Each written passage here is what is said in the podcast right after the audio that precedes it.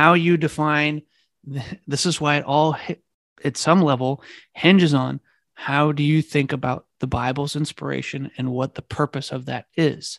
Because that is going to be foundational to what you think about is an error in God's communication to human beings. This is why I think the debate is useless. Tell them look out for my worldview. Cloudy when you sinking, got you thinking it's a whirlpool. Caesar in your pockets, you can't see who's in your pockets, but Stevie's inner visions touch your eyes and make the world move. Wifey bob her head and make her curls move. Crown jewel is character, and this ain't immortality with fairy dust. Neverland, never say I never gave you hands if I can't. Welcome to the Belfast podcast, where we give Christians their imagination back something something like that right? We'll we'll figure it out later. Yeah might need to be some polish uh, uh, you said it there, better earlier uh, so i'll write it down next time. All right. Um yeah i'm your host luke byler here with daniel. And we so we've been doing some interesting stuff about literature about the bible about how the Bible acts as literature, how the Bible acts as art. Review of like the last five episodes.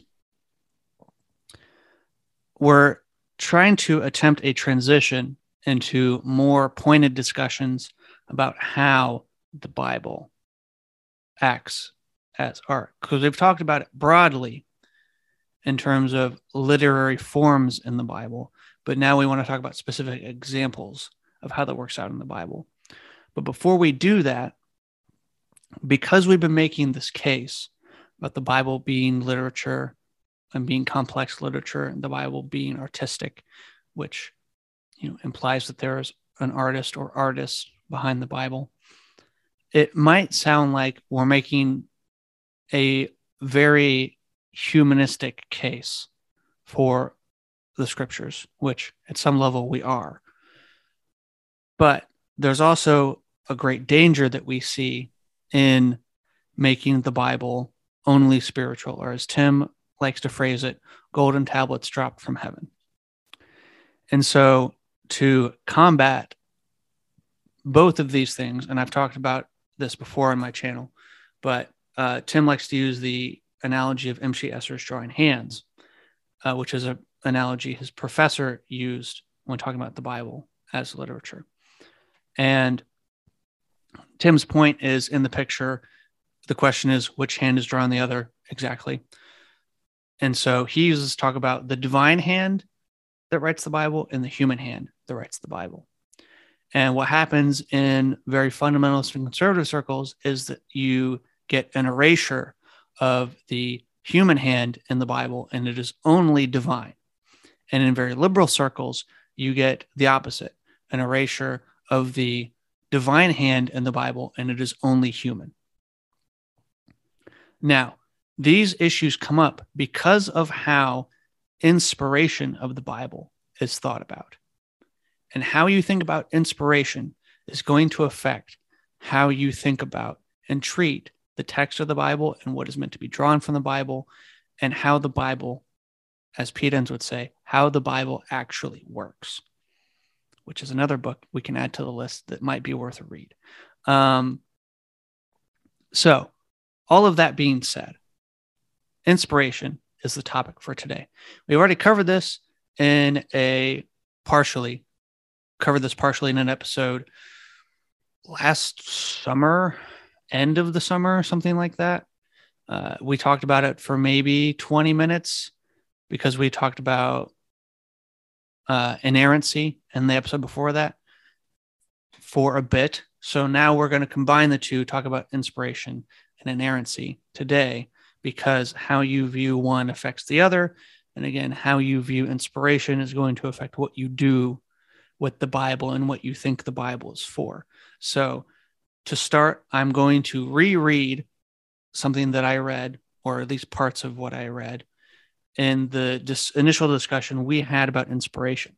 It is from my textbook, Christian Theology by Erickson. Okay, just again, so you know, we're not making this stuff up. And then this section is, if my camera will focus on it, theories of inspiration, of which Erickson has five major theories. Time out real quick. Go ahead. I just want to say I was I was going to stop and then give you a moment to Yeah. talk. So go okay. ahead. Yeah. Sorry. Um, re- real quick, I just wanted to say, as you alluded to a second ago, this is more or less a conversation that we've already had on the podcast before. But what it is, is us revisiting it in order to have it simultaneously at the same time, these two conversations, and frame it around the greater study that we've been doing and be a bit more precise in the way that we're describing things. Exactly. So if you've been following for a while and you've come to this point and you're like, oh, you guys are just doing this again. Yes. And you might hear some similar things. You might hear some identical things. I mean, obviously, you're going to read a book that you've already read on the podcast at least once. But we have a specific reason for doing this, and we think it would be valuable to listen to again, which is one of the reasons why we're doing this. Um, so I think that's important to say. And we're going to be adding on to a lot of the things that we've already said about this topic as we move forward, especially in the later half. Um, so, anyway, Thank you for saying that. And like anything worth thinking about and thinking about deeply, this is a topic that is worth visiting over and over and over again. And not only to help us refine what we mean by it, but to help you think about it again. Hopefully. Back to Erickson. He has five major theories that he distills that are held about inspiration. I know I'll tip my hand a little bit and say I re-listened. This was about a week ago. I re-listened to the episode where we initially talked about this, and you made a good point where you said, "Why does one theory have to encompass the whole Bible?" Which is a great question. So as I read these, keep that question in the back of your head. Um, Erickson ranges them one to five from most liberal to most conservative. I'm going to do what I did last time and go the opposite direction because I think it's a little actually more helpful than going the other way. So, and I won't read necessarily as much because I'm a little bit more familiar with these at this point and I can kind of explain them and we can talk through the implications shortly about what each of these means for the biblical text. So, the most conservative view one could hold on inspiration would be what's called dictation theory. And Heiser is going to talk about this here in a minute, but I will read the first few. I mean, they're short paragraphs. I'm going to read just a few sentences here because I think his explanation is helpful. Dictation theory is the teaching that God actually dictated the Bible to the writers. Passages where scripture is depicted as telling the author precisely what to write are regarded as applying to the entire Bible. Different authors did not write in distinctive styles. Most adherents of the verbal view do take great pains to dis- disassociate themselves from the dictation theorist.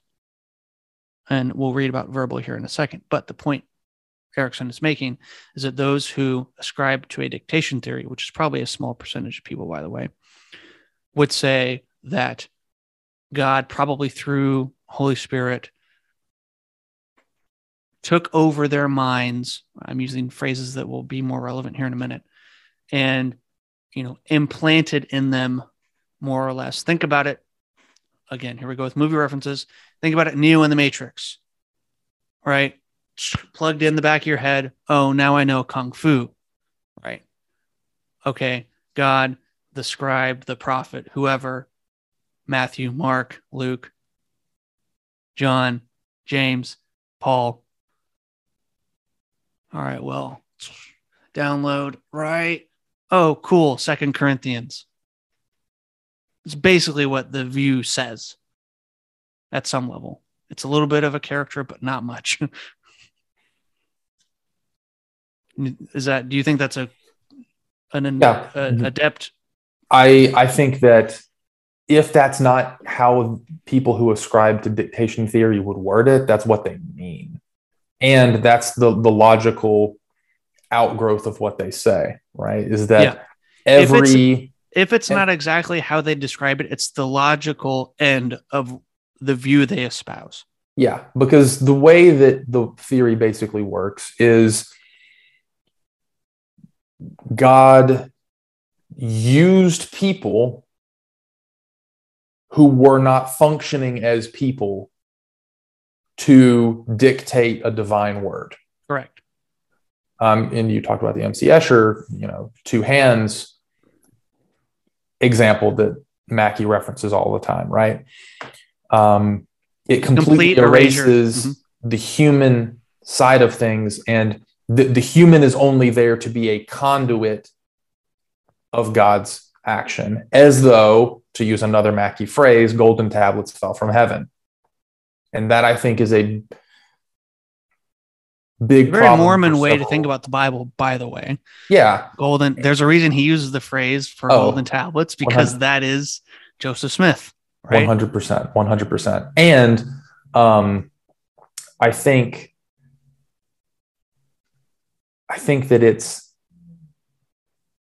i don't want to say shallow in just inherently a, a demeaning way but it, it's not a complex or realistic way in my opinion of viewing the way scripture works because we can see and we'll get into this over the next few weeks we can see human hands all over it and in fact, that doesn't compromise the integrity of it, I would argue.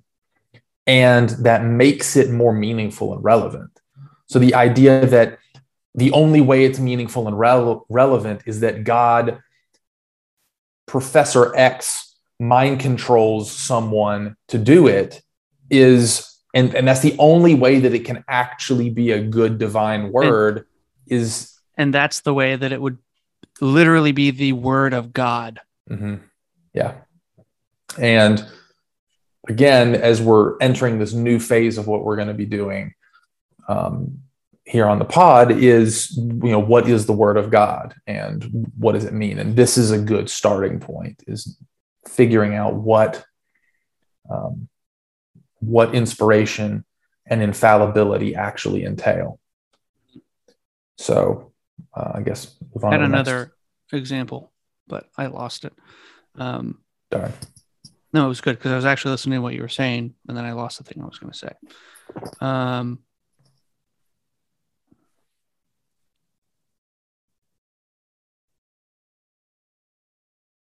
I'll, I'll, I'll remember here in a minute.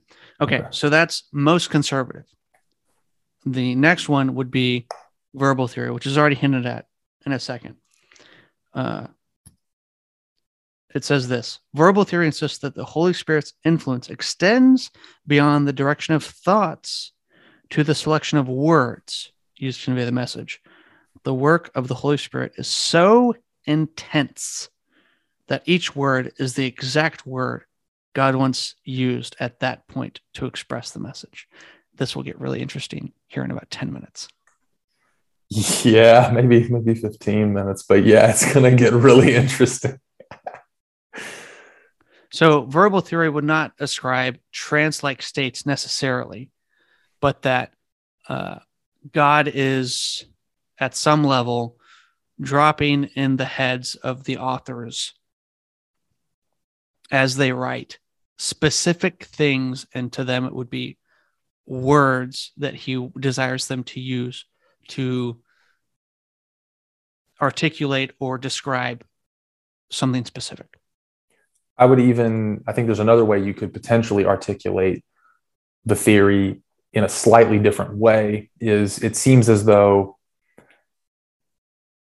God would be almost like Darth Sidious scheming and plotting to like orchestrate the way people write and um, the, the way the words get written down to the point where it's the exact word every single time that God intended. Um, almost this like 4D chess match of reality in order to get this specific book to fit within the exact scientific parameters of what what God wanted it to be. And I don't doubt, and, and when we get into some NT Wright later, I don't doubt that the words that we have are the words God intended.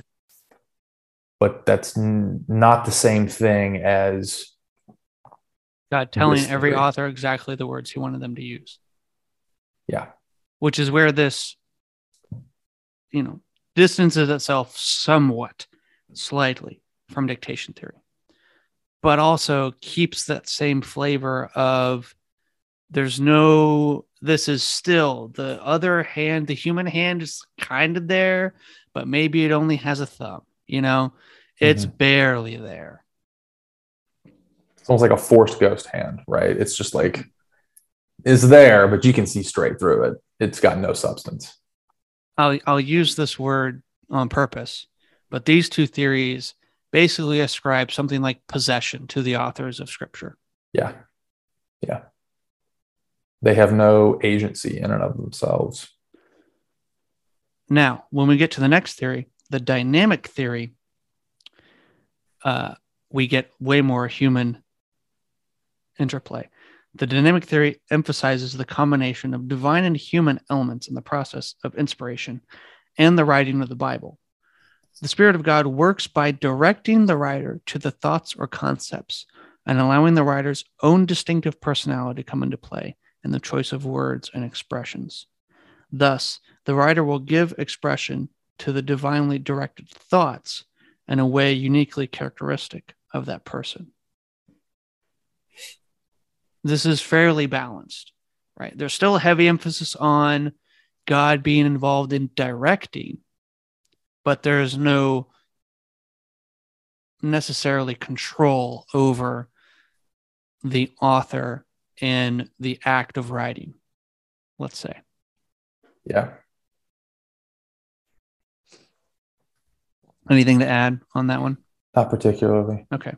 The next theory and again, we're going from very conservative views of inspiration to much more liberal views of inspiration, right? God, heavy hand to human, heavy hand. So, uh, second from last, illumination theory uh, maintains that there is an influence of the Holy Spirit upon the author of Scripture, but involving only a heightened a height, but involving only a heightening of their normal powers. There is no special communication of truth or guidance in what is written, but merely an increased sensitivity and preceptivity with regard to spiritual matters. So God's there, but he's, I don't know, nudging instead of directing the authors uh, yeah. using what they already have at an increased level.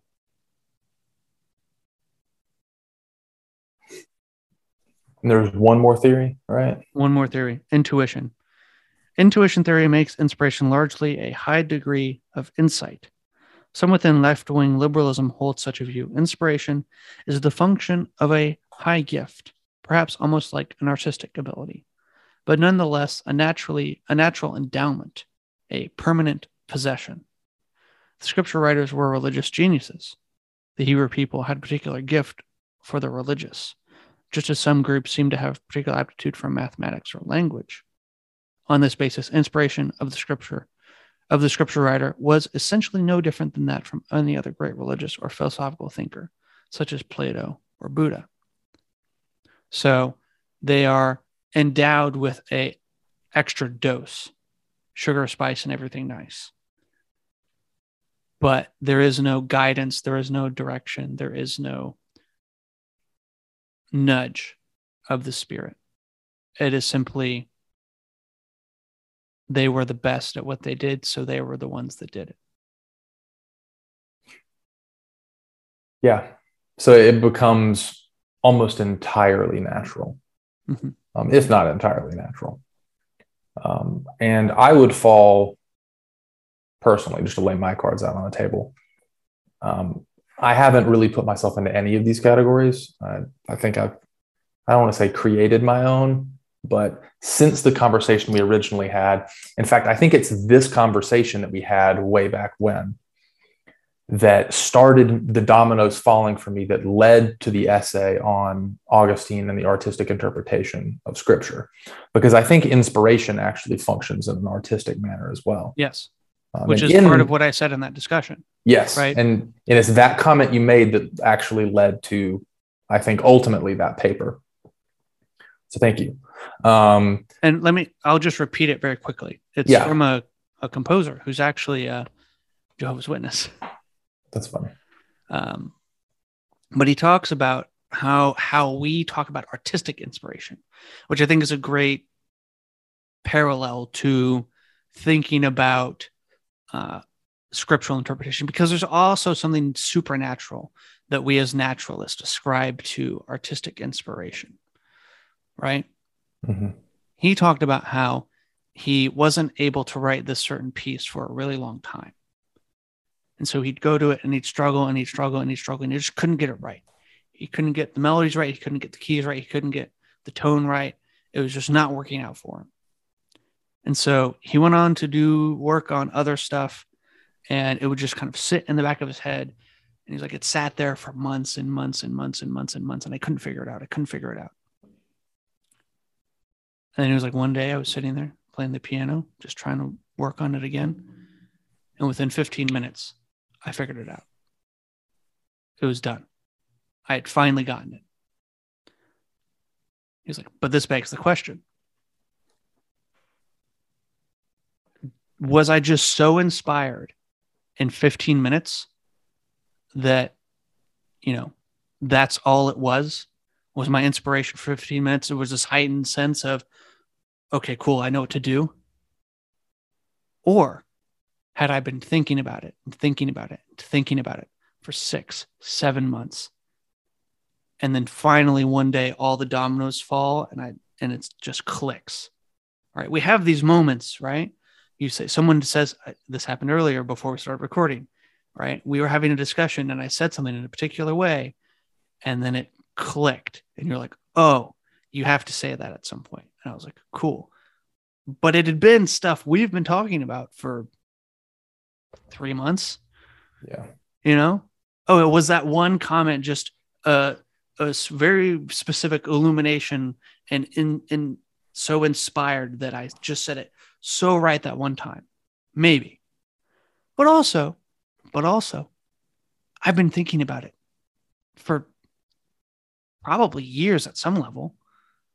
And I just had different words to describe it now.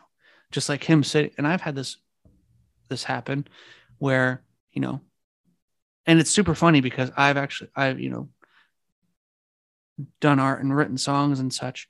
And then I'll, you know, artists talk about the muse. Right. But a lot of them will say, well, the muse doesn't show up unless you do the work. What does that mean? Mm-hmm. King talks about this kind of in a funny, half hearted way in his book on writing. And it's basically his point is and also in the book, The War of Art, he makes the same argument. The muse doesn't show up until you do the work. Well, okay, same thing with the composer. He had been working and working and working and working for seven months. And then finally, one day, inspiration hits and he figured it out. Well, okay. So the biblical writers, all of them who were religious geniuses and knew the things that had come before or had seen things happen. had think been thinking about and talking about and trying to understand these specific things. And then, excuse me, for you know, let's take Moses for example, or um, uh, Isaiah and Baruch, right? Jeremiah and Baruch, or Jeremiah. All right, they're told to write these things down and remember them or write directives down. Well, how does that work? We aren't told about a trance. Matter of fact, the only time that I can think of that golden tablets are given from heaven is when God is with Moses on the mountain. And that's only 10 commandments. Those are the only times that happens. So, um, yes, that was my, but that was my, my comments about artistic inspiration. And artists will all the time, no matter what art you do, we'll talk about, oh, I don't feel inspired, or I'm trying to work on this thing.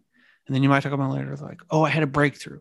I had a conversation with somebody. I was trying to paint this one thing, trying to write this one thing, and then this idea triggered this idea. And then I, you know, King talks about inspiration from some of his books where two disparate ideas come and collide together. Right? He was he was a janitor at a school cleaning out a girl's locker room, and it was a comment that the other guy with him made that gave him the inspiration for Carrie. And he was like, I'd been thinking about doing the, like a story about telepathy and stuff. And he was like, I couldn't get it. And then, oh, and then I had the idea for the opening scene, and there was my book. Right. Mm-hmm. You know, um, and uh, anyway, I could keep going on with examples because he talks. It's a great book to read, by the way. Highly recommend it.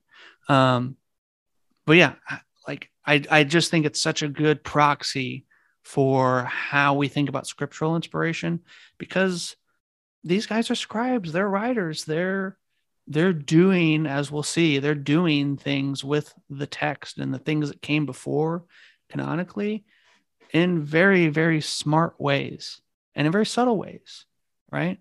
Genesis 18 and 19, Genesis 38 and 39. Um, you know, so I mean, heck, uh, Isaiah 38 and 39, right? Hezekiah's sickness and Israel's departure into Babylon right? Um, restoration, sickness, downfall, all these things are going on. That's why the two stories are next to each other.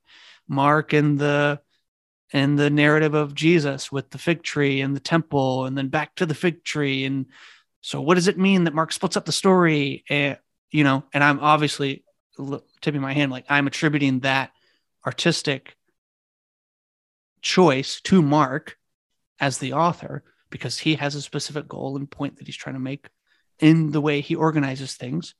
Um, so if I were to fall anywhere, I'd fall somewhere between dynamic and illumination.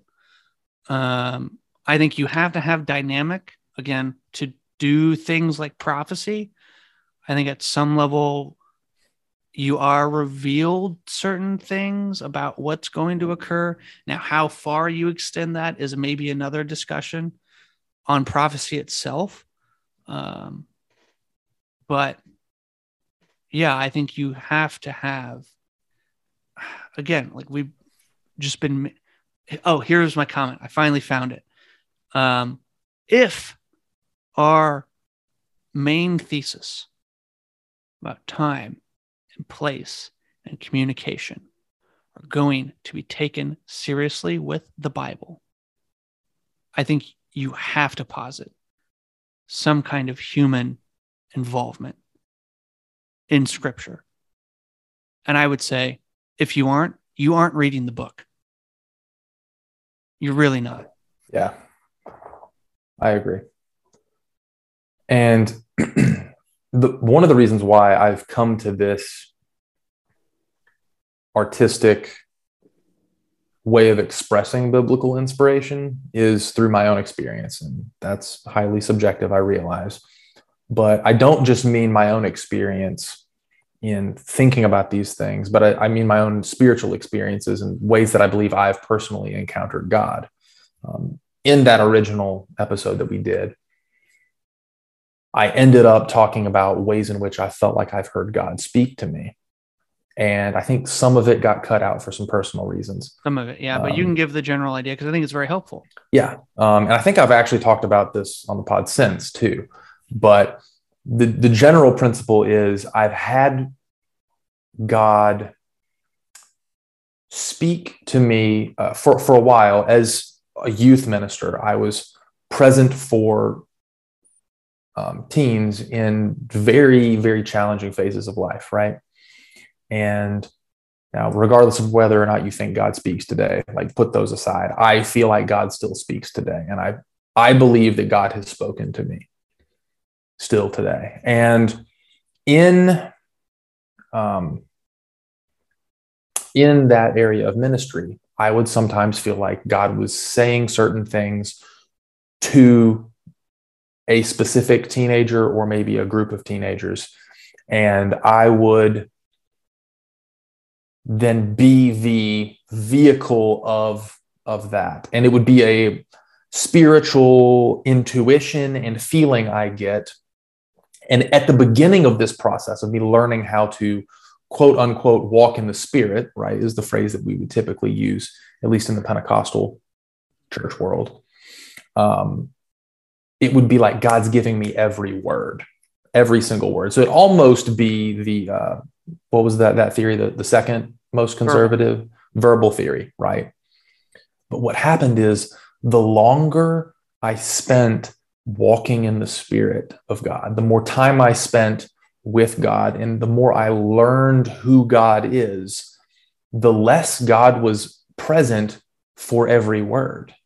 And the more of the more I became like God in ways, and I understood God's desires and intuitions and ways of being, not just at an intellectual level, but like it became part of me. And I think that, that growth has continued. And I think ultimately that's the growth that we are called to as Christians, and that that can be a whole nother topic to talk about. So I'll leave that there for now. But um, suffice it to say that for a while, being in the Pentecostal church, I thought that that God taking the training wheels off and like taking the hands off and stepping back was a bad thing, a failure on my part. What was I doing wrong that God didn't feel as present in those re- revelatory you close moments? To God, who moved? Yeah, and um, this is why I hate phrases like that. But what I started to realize is that it wasn't that God was less present, it was that I was becoming more like Him. Mm-hmm. And that the more I became like God, the less I needed God to say every single word for me. And the more I could speak because I was becoming like Him. And so as as I started to realize that, um, it it changed the way I viewed the necessity of the inspiration of, the Bible as well. And I think that um, this idea that it's artistically inspired is also reflective of the way that throughout that process, I spend a lot of time spiritually wrestling with God. And through that wrestling with God,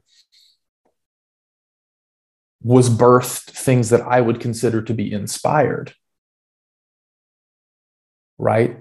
Um, it's that tension and that that i mean you used the term wrestling earlier with artistic work right? We wrestle with a concept and then out comes this piece of art. And i think that's similar to how it probably worked in scripture as well.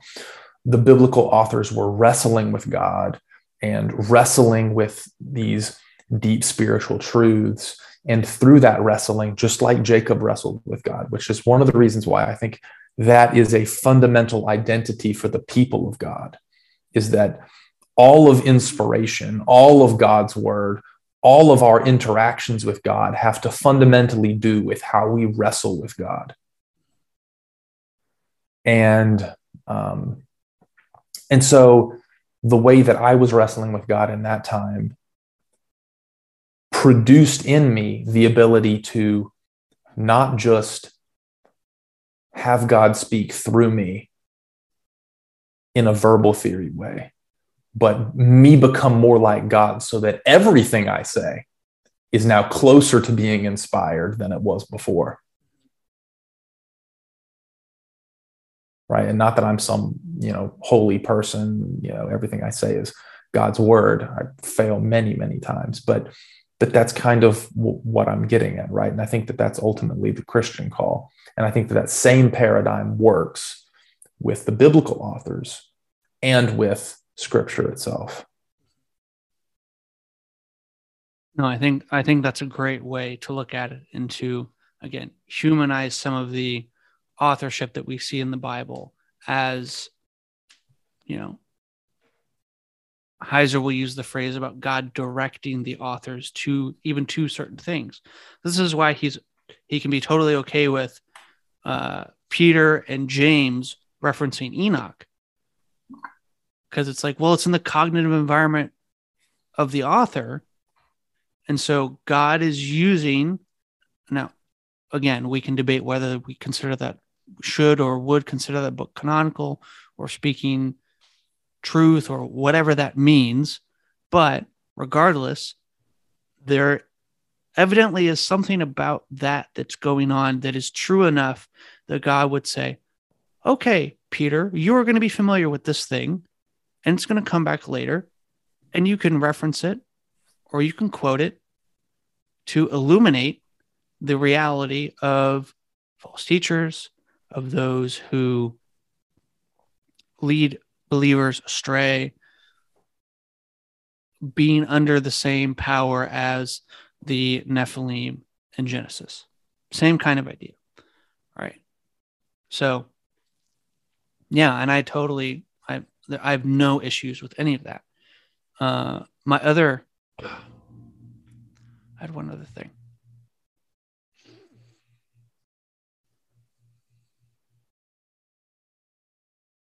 I'll remember it. I'll remember it in a minute. Uh, come on, it was it was uh, rest. It was something about wrestling. Um,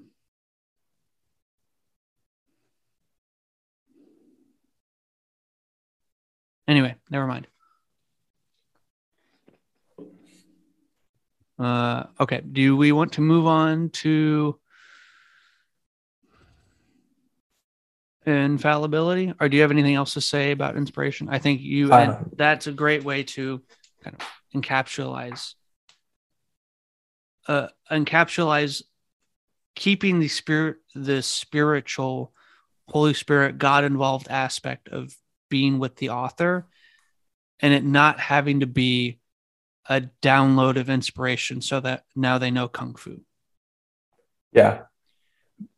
Because we operate the same way in our, like you described, day to day experience with God. We ask for his direction. We ask for him to speak to us, you know, in different in different ways, right? And we'll use phrases like, I felt God speak to me through this thing and that thing.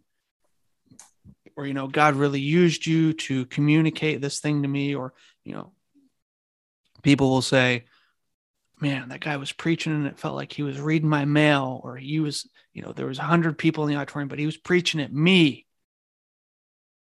What do you mean? Really? What, what do you mean?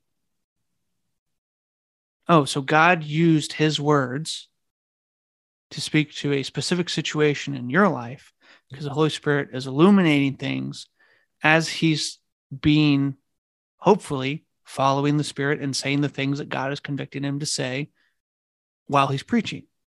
What's interesting about that too is that I've had um, my pastor um, here in North Carolina say that every once in a while he'll be preaching a sermon and someone will come up to him afterwards and be like, Oh, when you said this thing, it really, really spoke to me. And like, it just, I could tell that, you know, God was using you to meet me where I am and he'll be like, "Oh yeah, good, that's great, thank you. You know, I'm so glad to hear that. Whatever." And they walk away, and he's like, "That is not what I said at all." But apparently, like they got something out of it that God really wanted to communicate to them.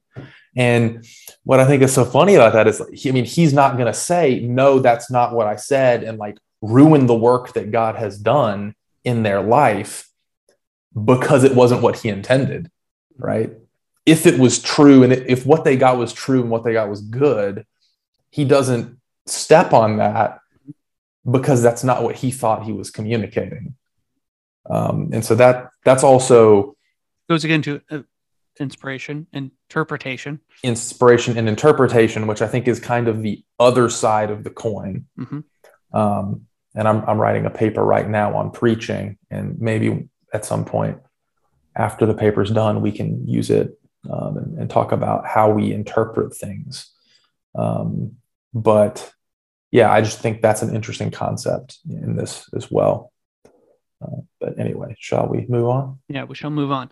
Uh, before we get into infallibility, I thought it would be a good practice to look at some stuff from Heiser, where he talks a little bit more about inspiration And the title of this video is Is Inspiration Like Mental Telepathy? Air quotes, question mark.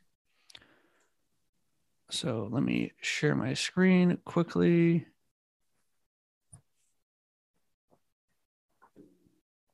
And we will watch through some of this. And again, Daniel, you know the rule.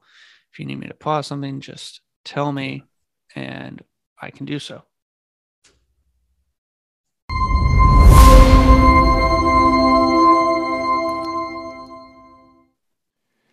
So let's get into some flawed ideas. Traditional view, what I'll label as dictation or divine download, or something that tries to avoid that but still kind of sounds the same. Doesn't really have a name, but I'll show you an example of it. So I remember I was never taught as a young believer that God dictated every word, like, like he's sneaking up behind the writer and whispering every line, every word into the writer's ear. But I was taught verbal inspiration. Inspiration extends to each word. Plenary inspiration, that means scripture entirely in its fullness, that's what plenary means, is inspired. Verbal plenary inspiration. So the question that would often come up is well, if it. Sorry, I remembered the thing I was going to say. Remember when we watched the Pageau video and he talked about literal meaning Yeah. being people wanting to get have a neutral view of the thing that's being described. I think that's the same problem I have with something like verbal or dictation theory. Is that they want a past that view of what is going on with the words on the page or the the words in the book or the words in the canon or uh, the words in the chapter or whatever it may be. Does that make sense? Yes, I think they're um, they're seeking a sense of stability, and so in order to do that, what they what they do is instead of rooting that sense of stability in God Himself, they try to make the Bible concrete. And in making the Bible concrete, it's very hard to well, I'll just say it like this: it's very hard to turn the page when the book you're reading is concrete. Yeah. It's, it's, it's very hard to, to do anything right with it because it's it was never designed to be like that. It just wasn't. You know, if God's not like whispering the words to the writer, how, how do we affirm those things and not fall into that idea? Okay, so how do we do that? Because if we don't, we're going to get situations like the writers were in trances. In other words, their mind is put on hold or shut down while God does his business. And the only thing the writer can do is listen to every word whispered and just start writing. Or he's completely overtaken, and you get what would be called in paranormal studies, you know, automatic writing. Um, you know, it, none of these things are good because what these ideas are most often used in other religions, whether they're book religions or not, for channeling. Okay, and I've said many times the Bible is not a channeled book. Okay, you don't, it, it, what you find in it defies the idea of channeling. There's too much literary art going on in Scripture. There's too much interaction, pinging, okay, one part of Scripture with another and another and another. There's too much of that because it's written over hundreds of years by dozens of hands. Okay, it, it just doesn't work, this whole channeling approach. But that's kind of the feel you get or the impression you're left with. So we want to affirm, again, that, you know, we have verbal plenary inspiration, but how do we avoid this? Now, the evasive uh, link here, I want to open this up. God gives every word without dictation. This is from a well known systematic theology, and it's one I like. It's, it's Erickson's Christian Theology, the third edition now. And this is widely used in seminary classes. So he says here, it is our contention here that inspiration involved God's directing the thoughts of the writers so that those thoughts were precisely the ones that he wished, wished expressed. At times, these thoughts were very specific. At other times, they were more general, which is really weasel wording, to be honest with you. Like you can have it either way.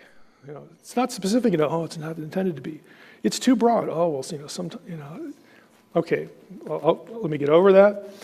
When they were more general, God wanted that particular degree of specificity recorded, no more. At times, greater specificity might have been distracting, so on and so forth. So that, okay, he's talking about not necessarily the words, but the thoughts. Okay, so if you go down here, he says this. At this point, the objective. This is just an awful way to describe inspiration. I think you need to say that one more time. this is such an awful way because he's he's telling he's giving like Heiser's saying he's giving verbal dictation theory yeah. somewhere in the middle there by again weaseling oh well sometimes sometimes it was more specific and other times it was more vague so you know i can have my cake and eat it too with the biblical authors being being directly you know channeled by god to write certain things and what's interesting, right, is in an effort to make the Bible concrete, they've turned it into mush, right? Because you tried to make it the the thing that can't be moved and the foundation upon which everything is built. And yet you've you've just turned it into mashed potatoes right? Because now you have to have the discussion of well okay what part is more general and what part is more specific? Yeah i feel like this is the uh inspiration theological question of like is a hot dog is a what is it? Uh oh, oh, what's the question um uh, is a um, taco like a hot dog or a sandwich you know? Oh yeah like, yeah yeah who cares? It's yeah. a taco. Like and let me eat it. it's also and we'll get into this a bit later with nt wright but it's it's useless. It's it's actually counterproductive right? Because in an attempt to make this the foundation of everything you've you've turned it into mush and so it doesn't actually end up with the the intended goal and it, it sets you back objection is generally raised that inspiration extending to the choice of words necessarily becomes dictation. Answering this charge will force us to theorize regarding the process of inspiration. Okay, that's fair. Then he says this, which sounds a lot like me. Through all life, God was at work shaping and developing the individual author. I'm right there with you, Millard. Got it. Then he goes into the example of Luke. Luke's vocabulary resulted from his education. Bingo his whole broad sweep of experience. In all this, God had been at work preparing him for his task. And it's like, yeah, you got it. Equipped with this pool of God intended words. And it's just like, oh, face palm, you know, God intended words. So, like, if Luke would have used a synonym for a word he used, that's not okay. How would God know? Unless he was like giving him the words you know, it, okay, God intended words, the author then wrote. Then at the actual point of writing, God directs the author's thinking. See, we're not, again, now we're getting into this like overcoming the author to make sure he's not a screw up, okay? This process is not greatly unlike mental telepathy. It's like, no! like, what did you do to your beautifully crafted idea? You just destroyed it. okay, enough of Erickson. You know, it, it, it's just, this is what you get. And again, this is a. I have to point this out because I didn't read from this section specifically. It's this is later in the chapter. Those questions on the left hand side Oh my gosh. Does the Bible, particularly Genesis, report historical fact, or is it just a bunch of stories culled from other ancient cultures? Well, that is a bad binary, by the way. Uh, well, also the way it's a leading question, which is yeah. it honestly annoys me. Um, or is it just a bunch of stories culled from other ancient cultures? That's to say that just a bunch of just a bunch of stories. And also to say that those other Walton would also firmly disagree with you, by the way, Erickson, uh, that it's there these other stories have their own specific theological points to make as well. Um, and it's it's not just a bunch of stories, it's a selection of stories that are specifically designed to target aspects of the surrounding culture and attack them viciously. mhm. That is far more sophisticated than just a bunch of stories culled from other ancient cultures. And so, I mean, the way the question is worded is demeaning to a highly intellectual proposition, which is funny because I think it's actually more well grounded and at this point becoming more orthodox than your your perspective. Here's something that we've been talking about for two months. What does it mean for other cultures to have an influence on the Bible that we believe is revealed by God? Can we say that the Bible is unique or special? That's actually a that's a fair question. Yeah. If the Bible is such a culturally conditioned product, culturally conditioned, I love how he air quotes that, Yeah. as if it can be anything but. By the way, Erickson, your book is the same thing because you're answering specific systematic theological questions. If the Bible is such a culturally conditioned product, what possible relevance can it have for it? Oh God, that phrase just the worst. What, what that phrase says is what we've been saying for months. Oh, I see what you're doing there. I see through through your glass house. Right? I see through it all. The walls are glass, the street is glass. It's all transparent. Except for what I I'm calling out. And I mean, it's just the same stuff, the same postmodern thing, but from a different direction. Yeah.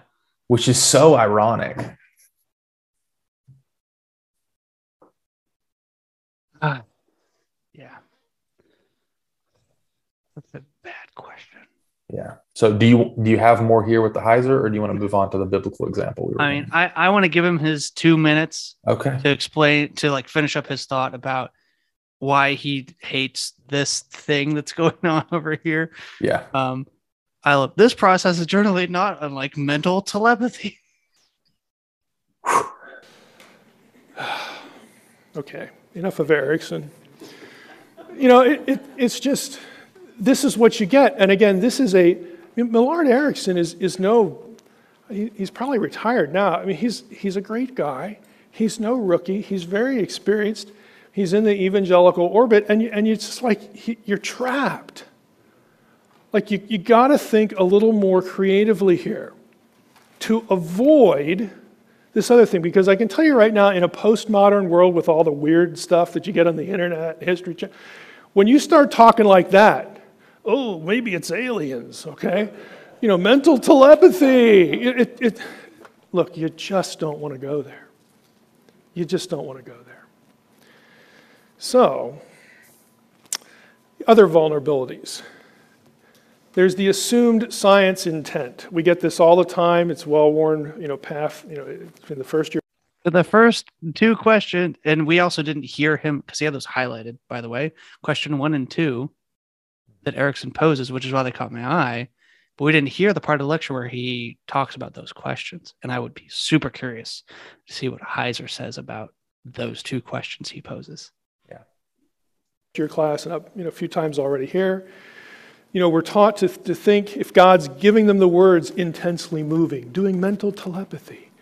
Okay, that, you know, surely God knows, you know, like this modern stuff that we know. God knows lots of things beyond what we know, but He knows at least that. So in His mental telepathy, we should be able to assume that the biblical writers got this modern info.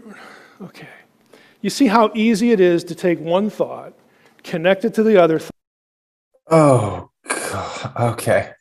Um, that's assuming that the Bible is intending to do science. And we've had this whole discussion several times, right? But the the biblical word in Hebrew for heart is the same as mind, right? Go with your gut. We we've talked about all of that. And and to assume that the intended goal is the same intended goal of a 19th and 20th century rationalist is just not a good way of doing interpretation right? And i think 19th and 20th century rationalism has a lot of good things to bring to the table but assuming that an ancient biblical text is coming to the table with those things in mind is intellectual malpractice in my opinion yeah it's a, it's a, it's what peterson pointed out right?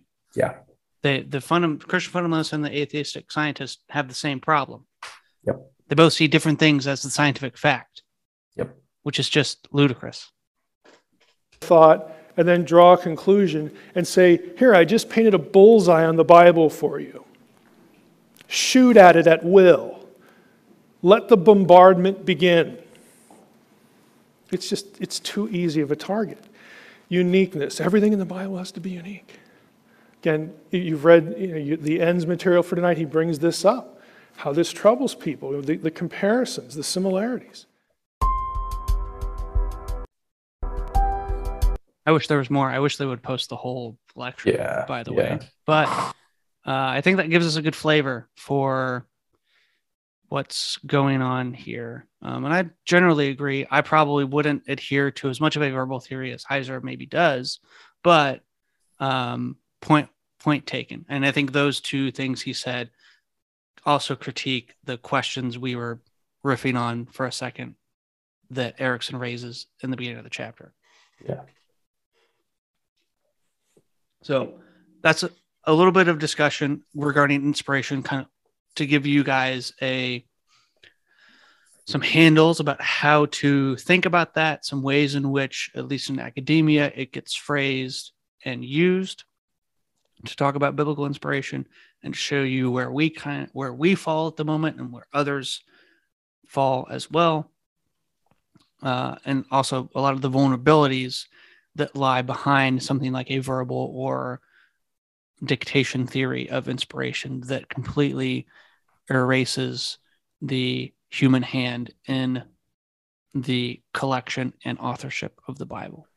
Well, and one thing I think is super interesting is that in erasing the human part of the Bible or in erasing the divine part of the Bible, you inherently have a weaker Christological conception, right? Because our idea of Christ is that Jesus was both God and human, right? I mean, it's the, the MC Escher two hands. This is this is Pete Enns' whole point: incarnation and inspiration. Yep, bingo. And that to be incarnate, Jesus had to be both 100% God and 100% man simultaneously.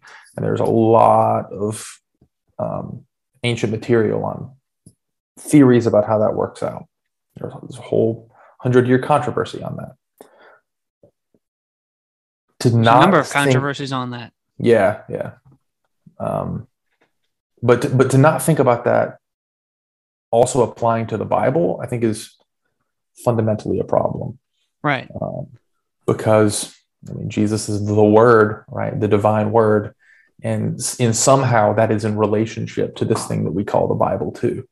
And I think that um, I mean Pete Enns, Tim Mackie, N.T. Wright, Michael Heiser, all of them are occupying this space and making the argument we're trying to make that the Bible is both a divine and human word, and to see it as anything less is shortchanging what it actually is, and does actual can potentially do actual damage to your faith if you look at the Bible realistically. I, I've I've heard Heiser say this other places, but he's like, I bring up these certain things so that like someone on your team can tell you about it. Right? If Yeah. if I just leave you to the wolves, someone can destroy your view of the Bible in five minutes using the Bible. Yep. Yep. And I'd rather that not happen to you.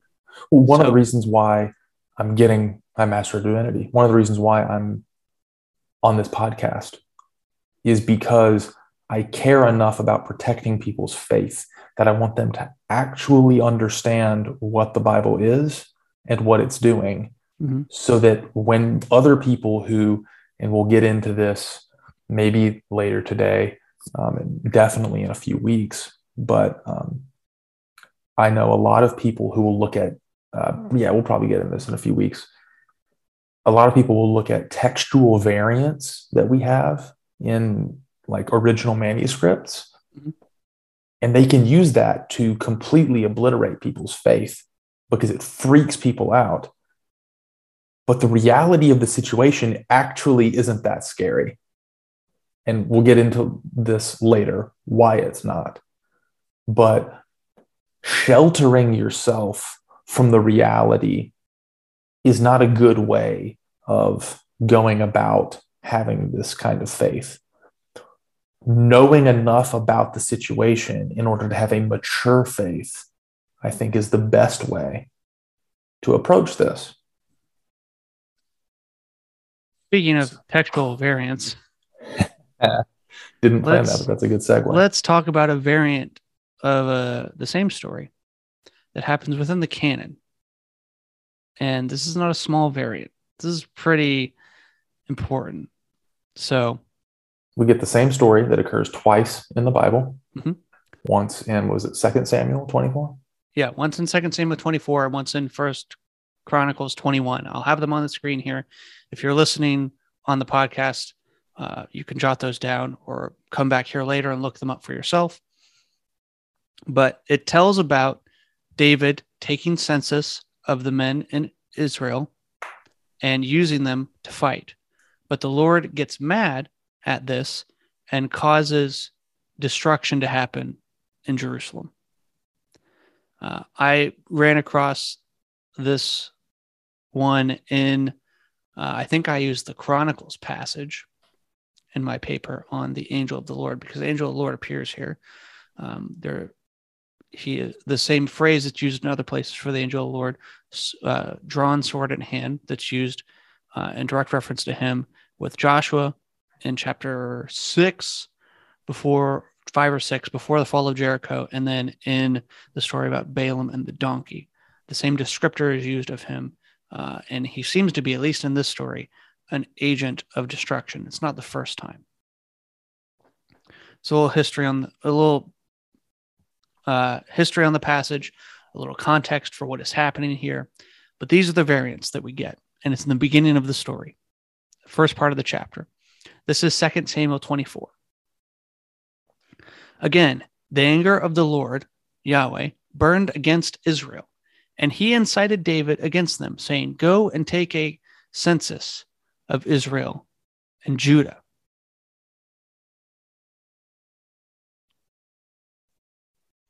First Chronicles 21. Same story. Satan rose up against Israel and incited David to take a census of Israel. So David said to Joab and the commanders of the troops, Go and count the Israelites from Beersheba to Dan, then report back to me so that I may know how many are there. Okay, author. All right, God. If you are whispering the words in the ear of the writer or you're entrancing them to use the exact words you want them to use, who did it? Was it you or was it Satan? Because I don't know. Well, one thing that's also interesting too is looking at the way that the I mean, if you just look at the divisions in the text between the two stories, mm-hmm. you can see that they follow the same beats, right? So it's David is incited by someone to do this thing, anger is aroused, mm-hmm. and then David talks to Joab and gives the instruction. And I mean, at least in the English in this translation, it's almost worded the same in both cases too, which would lead me to believe that it's probably similar in Hebrew. I'd have to look. Might not be though. But what's interesting, right, is that it appears as though, and this will get into some textual criticism, right, that one of these authors, probably the author of First Chronicles, because that's typically attributed to be the later of the two stories, is using either a secondary manuscript, and Chronicles actually talks about this a lot. It talks about the manuscripts that it is using to construct the stories, which is interesting because it's not presenting itself as the primary source. It's talking about other sources it's using.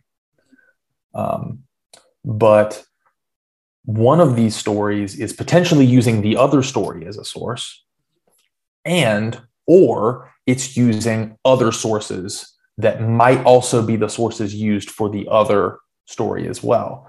So why does one story say that God did the thing? And God why does the other story yeah, and why does the other story him say, to do something he knew and told him was going to anger him? Yes. That he shouldn't do. And the other story, instead of it being God, it's Satan. That's a pretty stark contrast. Yeah. This is and weird. there I don't know are, what to do about this. There are theories. Yeah. Um, so the theories that I've been exposed to, and honestly, this isn't a super major concern for me. Um, no, it's it's really weird. But, I'm it's not like blowing up my faith. I'm not. Yeah. You know, going to lose sleep over these textual variants that we have in the canon about these stories. Um, yeah. Why did yeah. I say that so weird? That was, I, that was, that was no, I, I, thought it was a um, good, good way of emphasizing like these stories are in the canon, right? Yeah. And they this say is not something... like I'm looking at the Masoretic text versus the Septuagint. Yeah. This is no, no, no, no, no. Within the Masoretic text. So this is is this the same? Yeah, it's the same translation, NIV for both of them. So, yeah. uh, yeah. So, so in the, one story, it's it's told this way, and then another story, we have the same instance. Help me remember. Uh, the most wicked king in all of Israel. Oh shoot! Wow. Uh, one story we get in Samuel, and I think one st- or one story we get in Kings, and one story we get in Chronicles one tells of his uh, repentance and the other does not. Yeah. Why? Well, I think there's some authorial intent in there. Yeah. So, well, I, would argue there's some authorial intent. And so to go to our um, broader cultural point, Chronicles is likely written later for a variety of reasons. Um, and it is after God's people have spent a significant amount of time in exile, right, in Babylon where they are exposed to Persian religion, which was a precursor to Zoroastrianism, which is a very dualistic faith. And so it's thought that this, for lack of a better term, theology of the devil grows somewhat out of this Persian religious um, idea that the world exists as two opposing forces of light and darkness. And so before exposure to that idea, the Israelite imagination was if something happened, God had to have done it because God is the and it was God's anger charge, and it was God's anger. And then after exposure to that idea, there's the idea or possibility of it being another spiritual force, one that isn't equal to God, right? Satan, the accuser, stands to accuse people. And because that's what Satan means, right? It's literally the accuser. Um, and in books like the book of Job, it is almost as though the Satan, the accuser, isn't a bad, malevolent force, but is a force on the council, on the divine council, who's sitting there and saying, Well, God, I don't know if that person's as good as you're giving him credit. And God's like, Okay, well, watch this and you know we get the whole book of job and that deserves a whole nother treatment but this idea that the accuser then becomes this evil malevolent force kind of seeps in as the broader culture influences the realm of possibility in the minds of the biblical authors. Does that represent the truth? Does that represent the truth that the pre-exilic people were not exposed to that's i mean we can talk and debate about that right but i think that pre-exilic we already see evidence of plenty of evidence of the theology of the divine council and there Yeah. being other spiritual beings present. I mean, And- our first conversation was about henoth, uh, henotheism, right? Yeah, right. And I mean, there's there's uh I mean, there's wicked spiritual forces uh in the first three pages of the Bible. So Yeah. you know, So there's this this back and forth and this tension, right? But we can see that um, we can see textual, like pretty significant variance within the canon themselves when talking about the same story in two different versions. And um, and yeah, to your point about you know dictation or verbal theory, which one is it? And I mean, is is it both? Right? I just, I mean, I don't I don't know.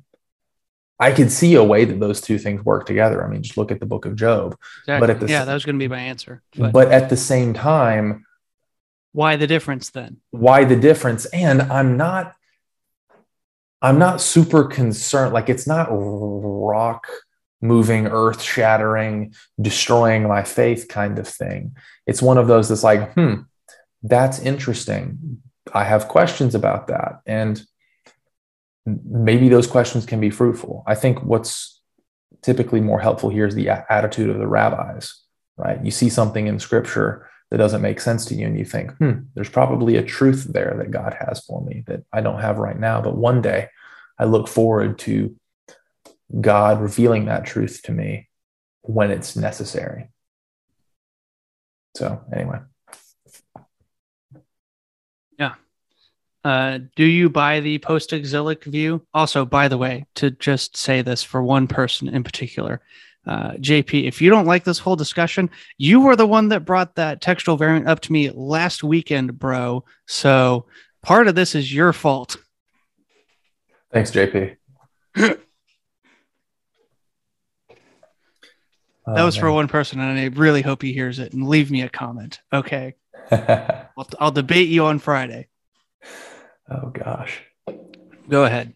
Do you have anything else? No, I don't. Um, Okay. I, I think we can Uh, move so, the right. so uh, sorry, I was going to ask you: Do you buy the post-exilic view oh, of of the um, dualism? dualism i'm typically not a platonic dualist um I, I definitely so this this honestly and one of the reasons why i don't see it as super threatening to my faith is that i don't think it's important necessarily. Like where my faith is is in love god and love neighbor as self. That's what jesus called me to do and i have faith that jesus was the divine Son of God in the flesh, came to live, die, rise, and ascend for me and the whole world, and that he has called me to live as a disciple of him and in all that that means. That's central to my faith to talk about Greg Boyd's. Um, we've also Yeah. brought this Yeah, up yeah. in the past. Greg Boyd's concentric circles, like that's in the, the most central circle, the circle that's the most important. And my theology of the devil is somewhere in circle four or five, probably, right? And and if your theology of the devil is in circle one, you should probably reevaluate where you're putting your theology of the devil, is what I would say. Um, and if you um, if your faith is so tied up in oh well this one story says two different things in two places of the bible if that's the kind of rigidity that a concrete version of the bible leads you to i mean that's one of the reasons why we're doing this video right? Is to show that th- these things are more complex and having that view of the bible doesn't it's not constructive and i don't think it's even how the bible was intended to be right as as evidenced by this whole situation so yeah. Again, to use a phrase you used earlier, they're wrestling with the story and figuring out what it Yeah. means. well So- and and in one iteration of the story they're wrestling with the fact that it seems to be like god is doing this thing and there's the, the wrestling tension there and in the second iteration of the story they're the what the wrestling seems to have produced via their cultural influence is this idea that a separate spiritual force that is not equal to God. That they already had a conception of, by the way. that they already had a conception of that got magnified, then um, I guess that's the point I was trying to make is whether you buy the post-exilic view and this particular interpretation of the story, this doesn't mean that the Israelites then invented Satan because of the cultural context of Babylon. yeah, Would have been no, no, no, no. They already had this. This is, happens on page three. Like yeah, yeah, there is some sort now whether it's Satan or not is debatable, but There are dark like spiritual forces. there are dark spiritual forces going on. We had a whole egregore episode talking about Genesis six. Yeah. Like Well, and um, I mean, the whole Exodus is uh, the whole like 10 plagues narrative is like preconditioned on the concept of dark spiritual forces actually existing and God showing everyone in the world that they do not hold a candle to Yahweh, right? Um, that's that's the Exodus um, plague story theology. yeah um, is that god is the god that liberates slave people from the oppressive state run by dark spiritual forces who cannot hold a candle to god so anyway All right, let's move on to that. That verse was just an example of if you hold those views, these kinds of things are really tough, really tough to work through. Uh, with that, it raises the question, which obviously which one, like we've already posed, and then also I alluded to it, but which Bible, Masoretic, Septuagint, Dead Sea. There's other even textual variants than that. Uh, but is is this question that comes up a lot that we've dedicated quite a bit of time to already is the con- is uh, infallibility or inerrancy, meaning that the bible is without error and infallible um uh, i've said this again and again and again and it is a point that we could circle the drain about which i don't necessarily think we need to spend a bunch of time on but every time i get in a debate with anybody about this i always say yeah, and it depends on how you define error. Is Yeah. your defin is your point about Hebrew language and words for things and phrases for understanding of the body or you know say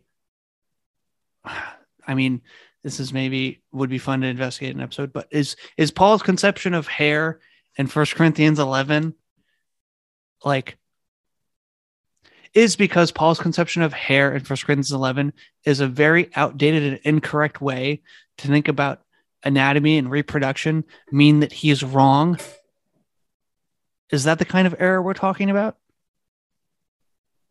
Oh, well, if Genesis actually isn't talking about history, if you know the early to to, th- to go back to Erickson's question, if the early stories in Genesis aren't talking about actual events, then they're then they're wrong. They're an error.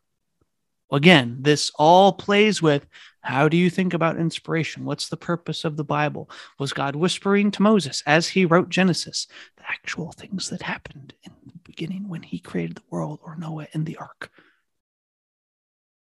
Right? Mm-hmm. yeah Again, are are the grammatical errors that happen in the writers of the Bible was that an error? Does that mean that the Bible is is has errors in it? The the thing we just read. Okay, so there's two different deities, essentially, that are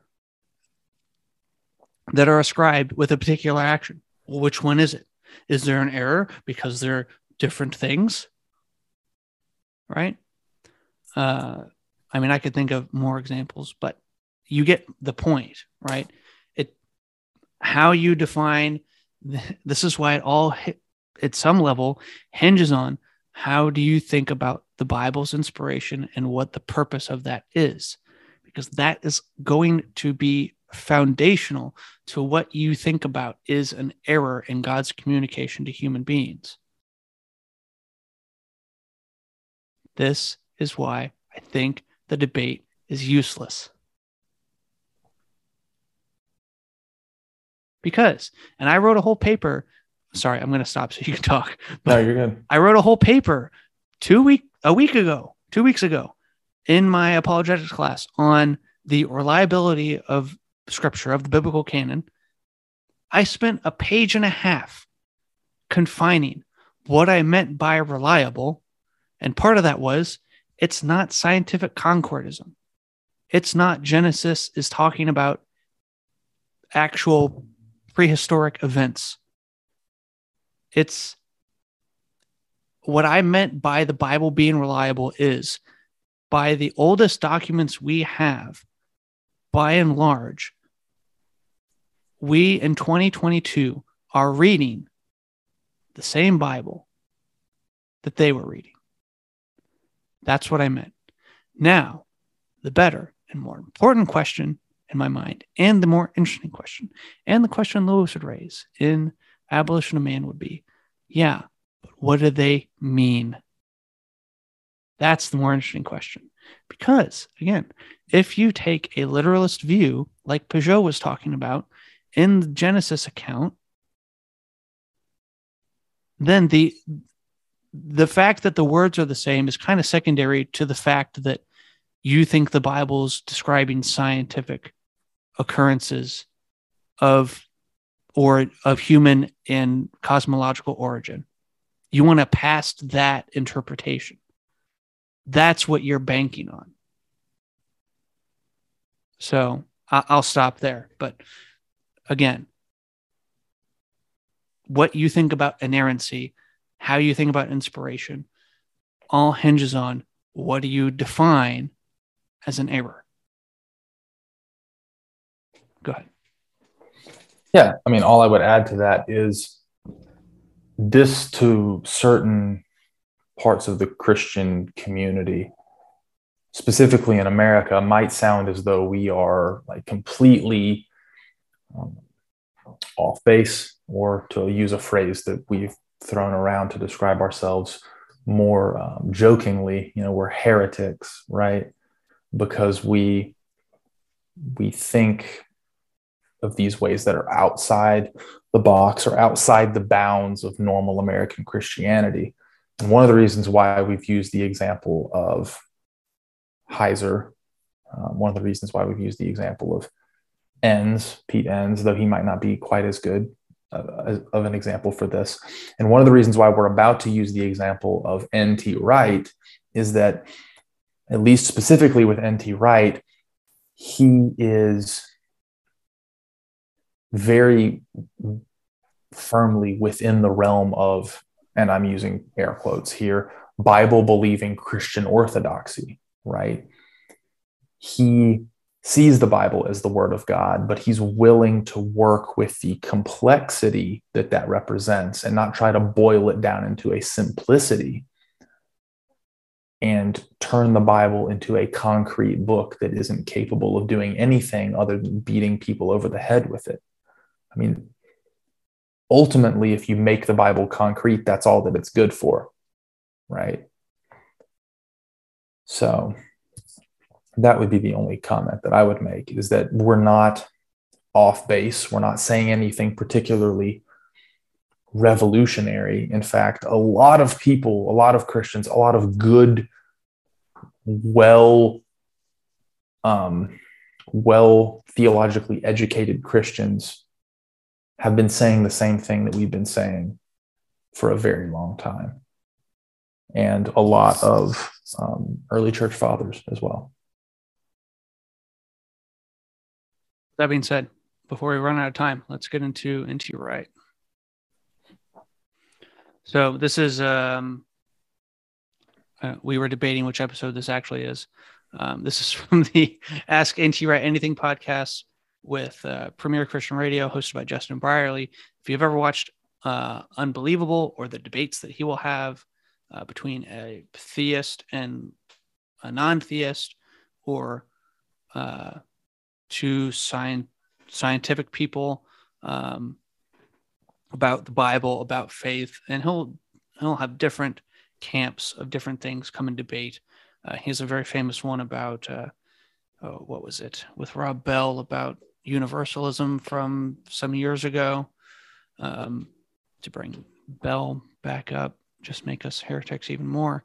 Yeah. Uh, but but uh, so you're likely familiar with him. So him and N.T. Wright sit together every couple weeks, and people, uh, you know, will put in questions for them to answer. So this is the one about infallibility, sola scriptura, so only scripture, which is one of Luther's five solas, um, and slavery. Slavery, we're not going to talk about. It is barely mentioned in the episode. What we're more interested in here, obviously, is about infallibility and the purpose of scripture or scripture alone. Quick note on the slavery bit. Um, they only use slavery as an example for infallibility in sola scriptura, and I think they address slavery in more detail in another episode. Yes. So if anyone's interested in that and disappointed by what they say here as an example, um, look for the other episode. And um, shoot, what was the other thing I was going to say? I can't remember. Oh, oh, yeah, no, I remember now. that was a quick turnaround.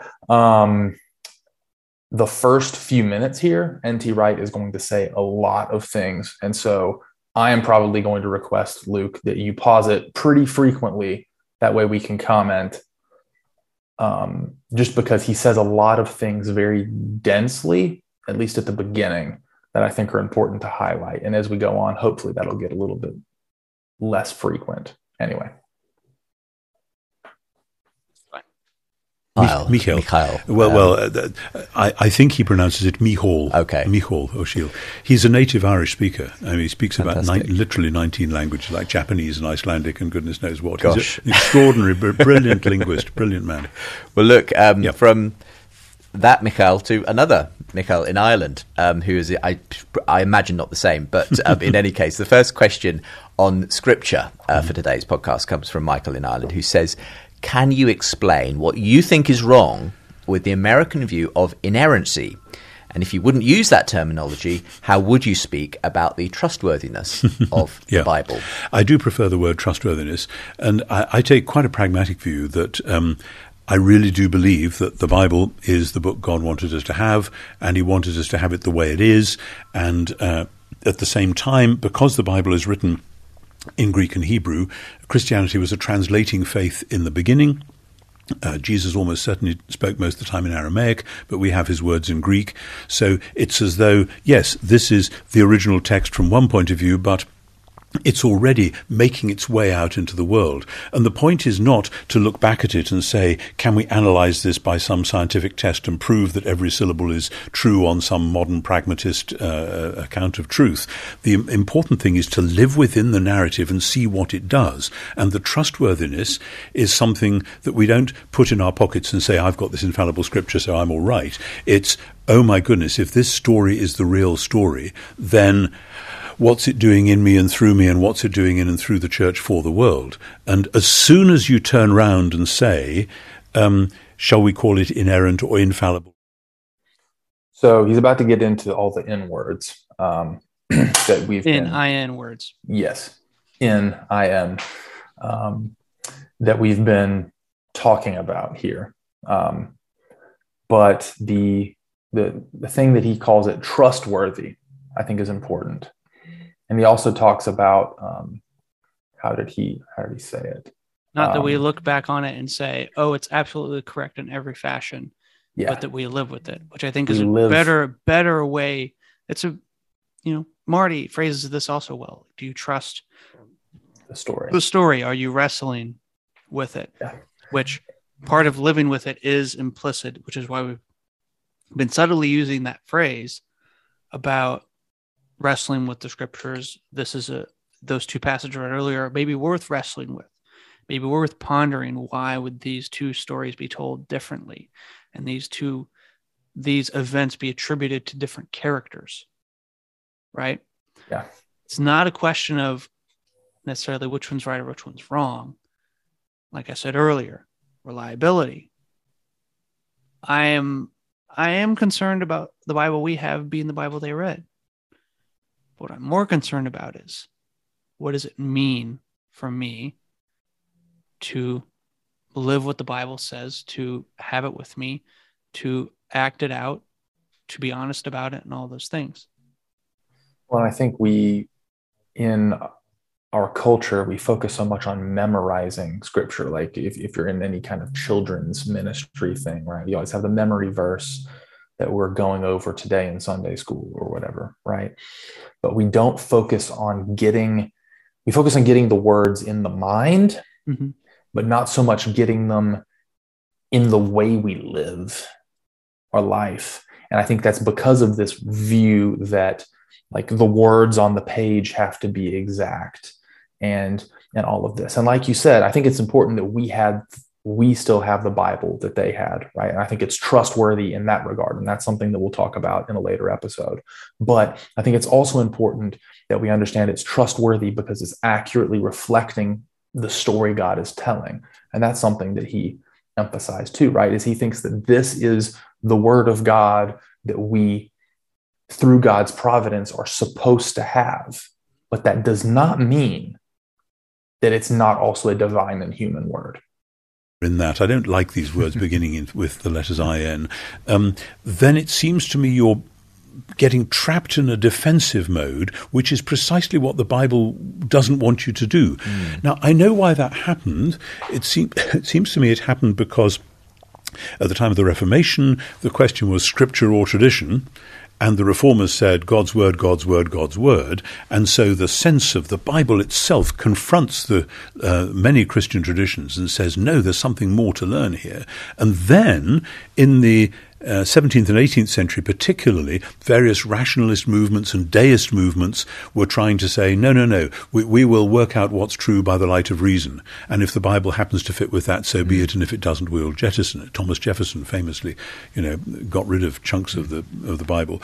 Um, and so people said, no, no, no, we've got to hang on to the Bible. And then, because that happened within a rationalist turn within Enlightenment philosophy, people wanted to say, we are going to see this as a rationalist thing. If there is a good God who wants his people to know the truth, he must have given us a true revelation. So therefore, since the Bible is obviously that revelation, it must be absolutely true.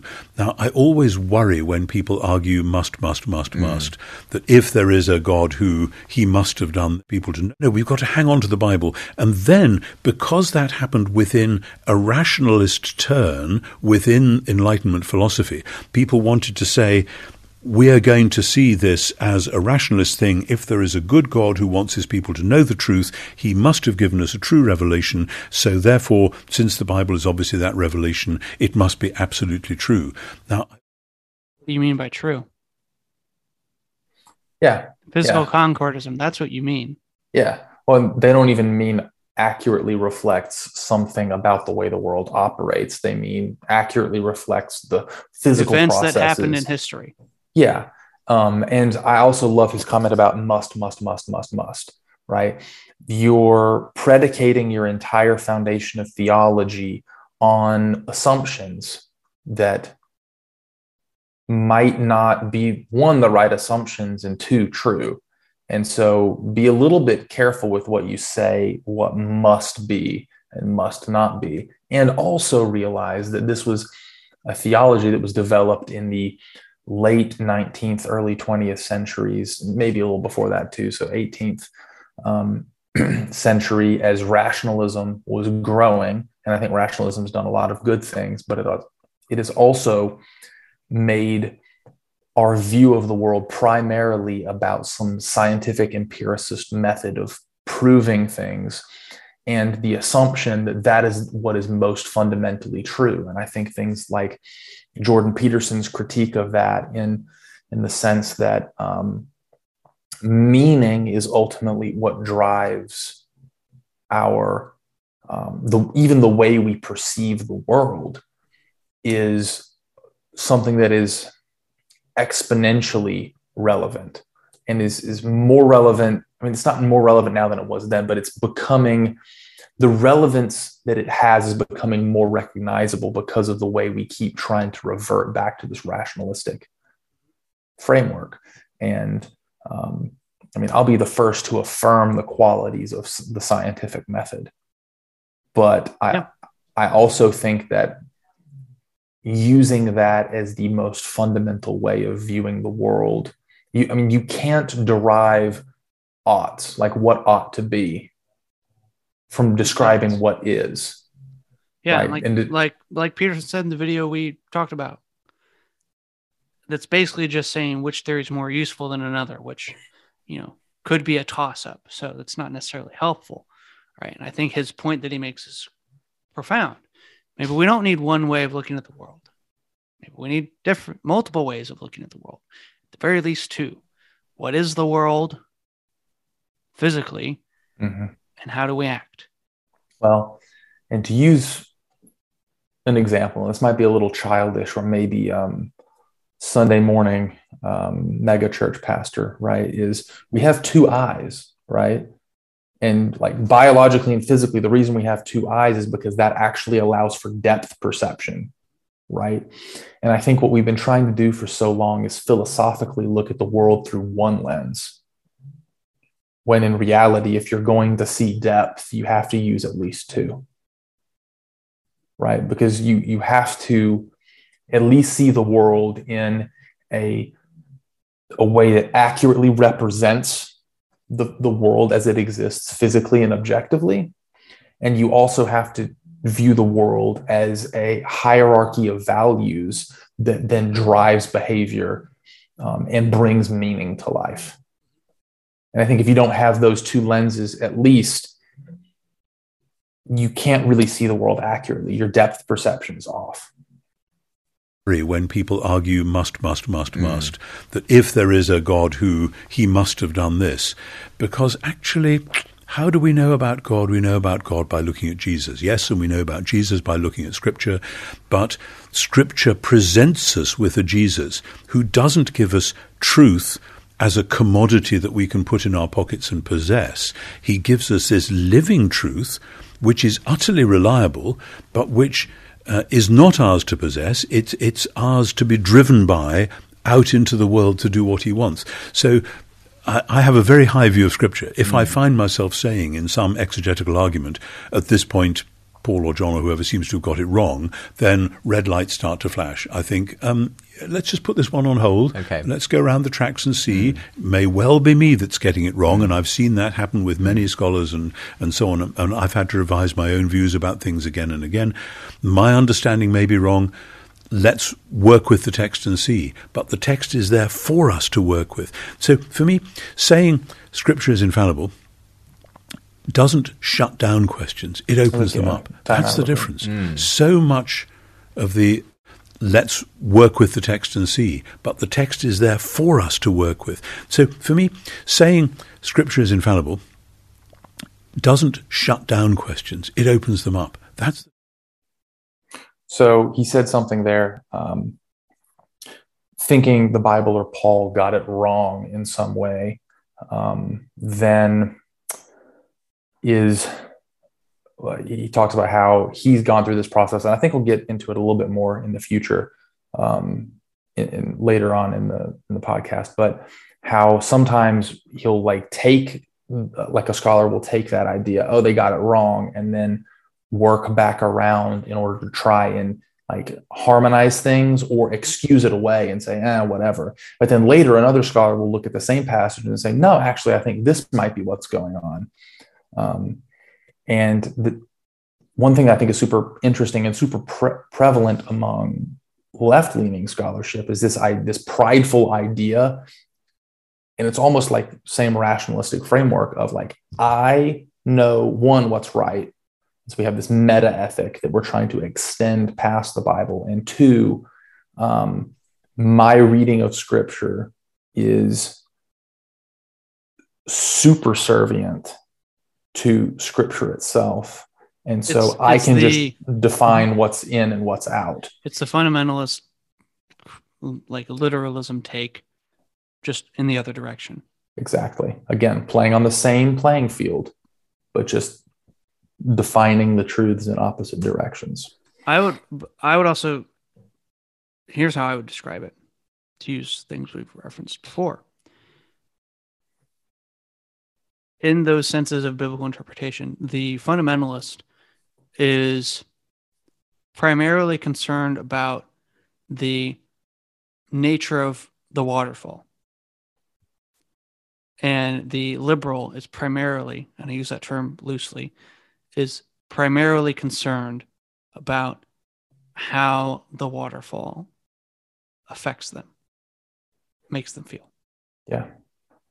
or speaks to their individual and or group experience. Both are looking at the waterfall, but they're trying to do different things with it. Yeah. And they come to it with different assumptions about the value the waterfall has. Correct. One is a lot more critical and willing to dismiss the waterfall or cut the waterfall into pieces and say that part's useful and that part's not. Where the other is like, nah, I've got to conform entirely to the waterfall. Um, and I think there are useful aspects to both of those ideas. Um, but I think having that prideful assumption that like I can superimpose myself onto That- the thing. That was my point. Is both of them do that? Yes. Yeah. Having that orientation is is not not great. so much of the rather narrow American fundamentalism shuts down the questions. The Bible is infallible. Now, sit down, shut up, and we know the answers. The answer, no. If this is the book God wanted us to have, And and all questions are on. I, I suppose in my experience as well, the people who have concerns about inerrancy are are asking questions f- from a very specifically Western, Yeah. uh, modern viewpoint yep, yep, about absolutely. the way texts should Absolutely. be read, and, and not necessarily taking them as they were meant to be written in. In the- in a- their day and absolutely. And the very notion of truth itself um, is much more complex than, than, than, than we usually realize. You know, people think truth, i.e., did it happen or didn't it happen? Is it true in that sense? Well, that's the question essentially that Dan in Illinois Ah, ah. asks, um, who asks a similar question about biblical inerrancy, but says if the Bible is the word of God, can it err? If so, how do we know what parts are true? Yeah, well, it depends what you mean by err and depends how you read the different texts and obvious examples that when the psalmist says God has smoke coming out of his nostrils, we say, well, this is poetry. This means that God is a living God and he's active and he gets cross when bad things happen in his world, etc. Fine. But I don't think that God is a funny old gentleman with, with smoke coming out of his nostrils. Um, but then what about Genesis 1 and 2? What about um, so many um, passages in Scripture which many people have said this is a kind of poetry? This is the only way that, granted that culture, that you can talk wisely about creation. And particularly if Genesis 1 is seen as the construction of a temple like world, a heaven and earth world with an image at the, at the heart of it, then this isn't a scientific account. This isn't sort of on a par with what somebody in a laboratory in Harvard or Cambridge or something might say about the Big Bang or what preceded the Big Bang. This is a way of saying, um, this is what it means. This is what the world as we know means because this is how God made it. And the attempt to say, therefore, six days of creation, that's often where it comes down to, isn't it? Is it a problem if there are what appear to be, on the surface at least, simply factual um, inaccuracies? So, I, mean, going back to Bart Ehrman, who we talked about in a previous podcast, I remember when I interviewed him about his journey gradually away from Christianity, he said the thing that stopped him being a sort of an evangelical sort of inerrantist was when he first got marked on a paper uh, trying to defend a particular verse in Mark about whether the bread offered was under the priest so and so or so Oh, and oh, so, oh, yes, and Uh, and his tutor simply said. What if Mark got it wrong? Yeah, yeah, yeah. And that sort of suddenly things came tumbling down for him. Now, what's what's going on there? I- i- Is it a problem if Mark did happen to misattribute the the person who was the priest in Yes, charge yes, at the yes, time, whatever it might have been? Yes. I, have never felt that as a problem, and maybe this is a deficiency in me, but um, uh, I think there's two things going on because I've met again and again uh, scholars who've said, oh, well, at this point, Paul just had indigestion and didn't really quite mean what. He, and I've had really famous scholars actually say that. Oh, well, the, the, Paul, Paul He was just having wa- an off day, He was yeah. just not concentrating at this point. And I've found over and over again, and I've been studying Paul obviously for, for nearly 50 years, that then 10 years down the track, some scholar reading the Dead Sea Scrolls or doing an, a fresh take on something in Paul will come back and say, it really looks as though at this point what Paul is actually meaning is such and such. Or he got it right after all. He got it right after all. And so I want to say, just cool down here. Mm-hmm. And the quick, oh, it's wrong, really isn't as easy as that. A- another one which people quote again and again is um, uh, the census at the beginning of Luke. yes. um, and, uh, and, and Luke is often translated to say um, this was the first census at the time when Quirinius was governor of Syria. Let me just check what, in my own New Testament translation. Tom is now referring to his recently released um, Yeah, New Testament yeah, yeah. Uh, Bible for everyone, along with John Goldingay, who did the Old Testament hit. But um, um, and uh, here in Luke 2 2, it says, This was the first census before the one when Quirinius was governor of Syria. Now, I didn't make that up. Uh-huh. Um, the word, the Greek word protos, and other scholars have pointed this out as well, but not a lot of people actually have cottoned on. The Greek word protos with a genitive can mean before rather than the first. So I say this was the first census, but it was before the one when. and and, and the, just to, to, The- the- to close yeah, the circle, what, what's the, problem is- that's been the problem out here before? is that from Josephus, the Jewish hmm. historian, we know when Quirinius was governor of Syria, and that wouldn't square with what appears to be Luke's chronology. Now, many people have, have fastened on that as hmm. part of their case that the birth stories were all just made up later and, and got wrong. Of course, it's possible that Josephus got it wrong, but that, that's another that's another question. And I, I think again we, we need to lighten up in terms of, for instance, the order of events. Um, that, that when Jesus comes to Jerusalem and he curses the fig tree, then goes in and, and comes out and it's, it's, it's withered away. Mark arranges that story one way, Matthew Hmm. arranges that story another. Does that matter? For goodness sake, it really well, doesn't there's matter. There's been some interesting Yeah. work I would say it does matter because of what the author is trying to convey with those certain stories. But his And- point is does that tell the actual, you know, linear case of events? That question maybe doesn't matter. it it matters in the author is trying to do something with the story Mhm. and so the rearrangement of the chronology helps them make a greater theological point it doesn't matter because Have you ever watched a Tarantino movie? yeah yeah see i was wondering how long it would take and There we there go. we go there's there's the reference um, but it doesn't matter in the sense that it's earth shattering to my faith if one gospel portrays it in one chronology and one another because I don't assume that the text is trying to tell that kind of story. And going back to the point I made earlier that he then um, made in more detail than he did when it originally brought it up, but a lot of critical thinking scholars will come to the text and say, well, oh, this doesn't make any sense. And then later, another scholar will come and say, well, it, it actually kind of does. Look at this and this and this. Um, and so, one of the things that I think is important to do and that consistently bothers me is that people don't do is they don't assume that the author knows what they're doing. They don't assume that the author is competent in making a point and intentionally using all of the available tools at their literary disposal to make that point right? They can use literary tropes intertextuality um, switching stories around and laying them next to each other. And so they juxtapose different ideas.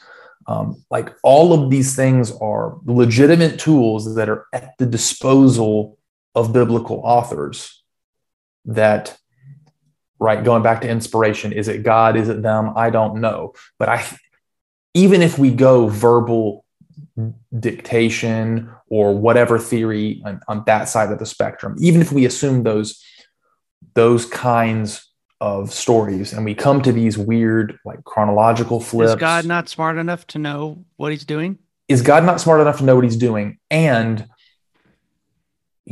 I think the natural assumption there would be yes. So God must be doing something artistic and interpretive with this story. So take your stick out of your butt and actually look at this like it appears God intended you to. Right? Mm-hmm. Have a bit more intellectual integrity and honesty and openness to recognize that God might not be fitting into your formula. Right. Right. And this is the trouble with people who are on in those camps normally is that again, they take a certain view of say literality, meaning it conforms to what actually, what literally happened when they view the Bible, which is why God would have to supernaturally tell the author what to say, which then inhibits an artistic or literary interpretation or intention. Yeah. But if, and here's a way you can have your cake and eat it too, I guess, if you really want to, uh, which is totally fine with me. All we're trying to say is the Bible's complicated and it's doing some very complex things. So just to say that, and it was very obviously had is was written to communicate to humans and had humans involved in writing it. However you take involved, obviously is what we're debating here. Yeah. The point is that God's communicating to people. So even if you take a verbal or dictation theory and have issues with placement of events, say in the Gospels, then the question shouldn't be, well, is God wrong?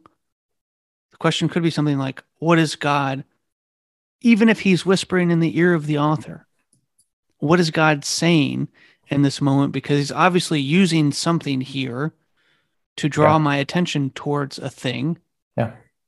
Uh, I would just attribute that to something else, not necessarily like God whispering in Mark's ear, Hey, can you split up that story about the cursing of the fig tree? Mark just knows because he has the spirit to guide him and the uh, intellectual capacity to understand the images of fig trees and temples and Jerusalem and destruction. And he knows what he's also going to do two chapters later Yeah. in the story with Jesus' prediction of the destruction of the temple. Yeah. Right. And then his eventual crucifixion and resurrection.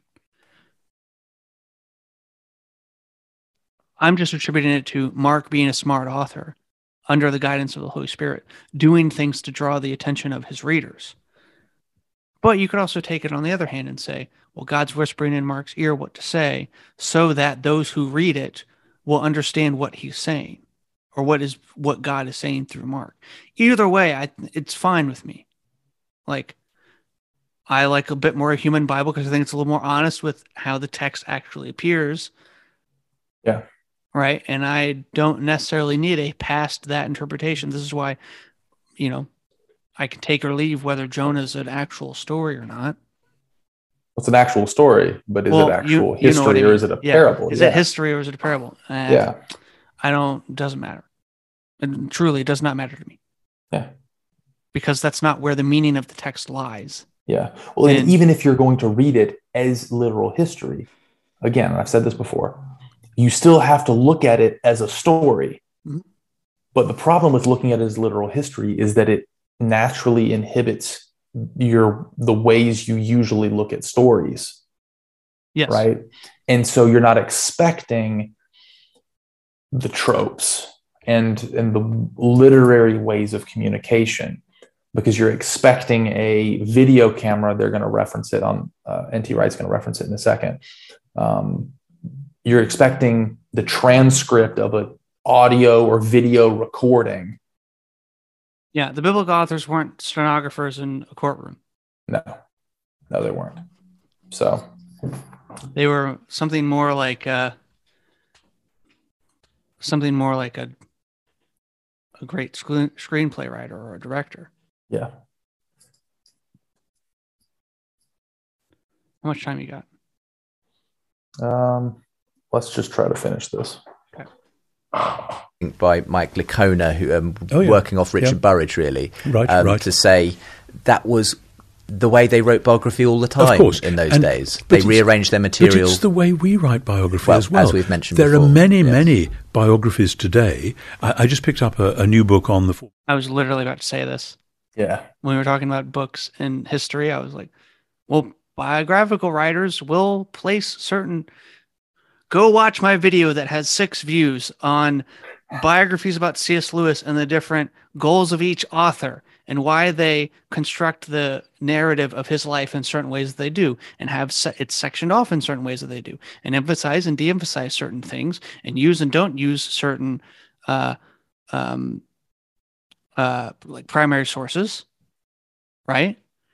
There's a reason that when McGrath writes his biography, it's very much, hey, here's the letter that Lewis sent, and here's what he said, or here was the gist of it. And then when you read the Hooper biography, they'll say, here's a block quote. Here's literally what he said. Okay, well, is one of them wrong? Is McGrath in error because he doesn't quote Lewis verbatim? No. Is McGrath wrong because he spends time thinking about the uh, the psychology of Lewis and what might have been happening in his head, or why he, in his autobiography, spends three chapters on boarding school and does not talk but one sentence on going in World War One? No, they just have different goals. They're highlighting different things about the man. Doesn't mean they're saying untrue things either. There's a difference in including certain aspects of the truth and including falsehood. Now, obviously, excluding certain aspects of the truth can produce false perceptions. Correct. But that does not mean that all limited descriptions of the truth produce falsehood. And what's even, I think, more fundamentally true is every description of the truth that we humans make is a limited limited description because we can't describe all truth that is potentially relevant to any one situation. To go back to your uh, eye analogy, we're limited in s- literal sight and Yeah. hearing and speech and in body. We're limited creatures. We talk about this all the time in theology, right? And God Yeah. is not, essentially, until he takes human form, which goes back to the question you raised before. Archbishop of Canterbury, Michael Ramsey, and it arranges quite a lot of the material thematically. So here's Michael Ramsey dealing with the South African problem, and that cuts to and fro across chronology, and then we come back and here's Michael Ramsey dealing with um, synodical reform or whatever. Well, if, if you haven't seen it, I do recommend Why Are There Differences in the Gospels? Mike Licona. Oh, right, he does a right. fascinating study looking at uh, various aspects of Plutarch and Oh, yes, where he yes, does yes, exactly the same telescoping or spotlighting and lots of other And, and this, this would only be a problem if you're an 18th century rationalist who thinks that the Bible was just a transcript of the videotape that somebody was running when Jesus was walking around Galilee. And clearly that's not the case. Um, because actually, that isn't how anyone does history or biography. It's always done by selection and arrangement. There's no other way to write.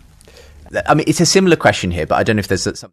I think here's a unless there's something else that you specifically need him to say. Um, I, th- I mean, he's going to get into the principle of incarnation and sola scriptura in a little bit, Okay, and talk about trajectory hermeneutic after that, okay, and then also talk about the verse in First Timothy that we use. okay, But um, we don't necessarily need him to say that because at this point it might be just hammering home the okay. I just wanted made. to replay what he just said. Yeah. Okay. Go for There's it. literally no other way to write. Yeah. When Jesus was walking around Galilee. And clearly that's not the case. Um, because actually, that isn't how anyone does history or biography. It's always done by selection and arrangement. There's no other way to write. I mean, it's a similar. Again, I, I, it's so simple, but it's such a good way to say it because, again, we, I'm just so troubled by the view of Bible as golden tablets from heaven that every word is simply implanted in the mind of the author and it's a matrix download. Yeah. Because it it assumes something that the form of the thing how, how, how can I say this well? It assumes something that the form of the thing that it's taking is impossible to do.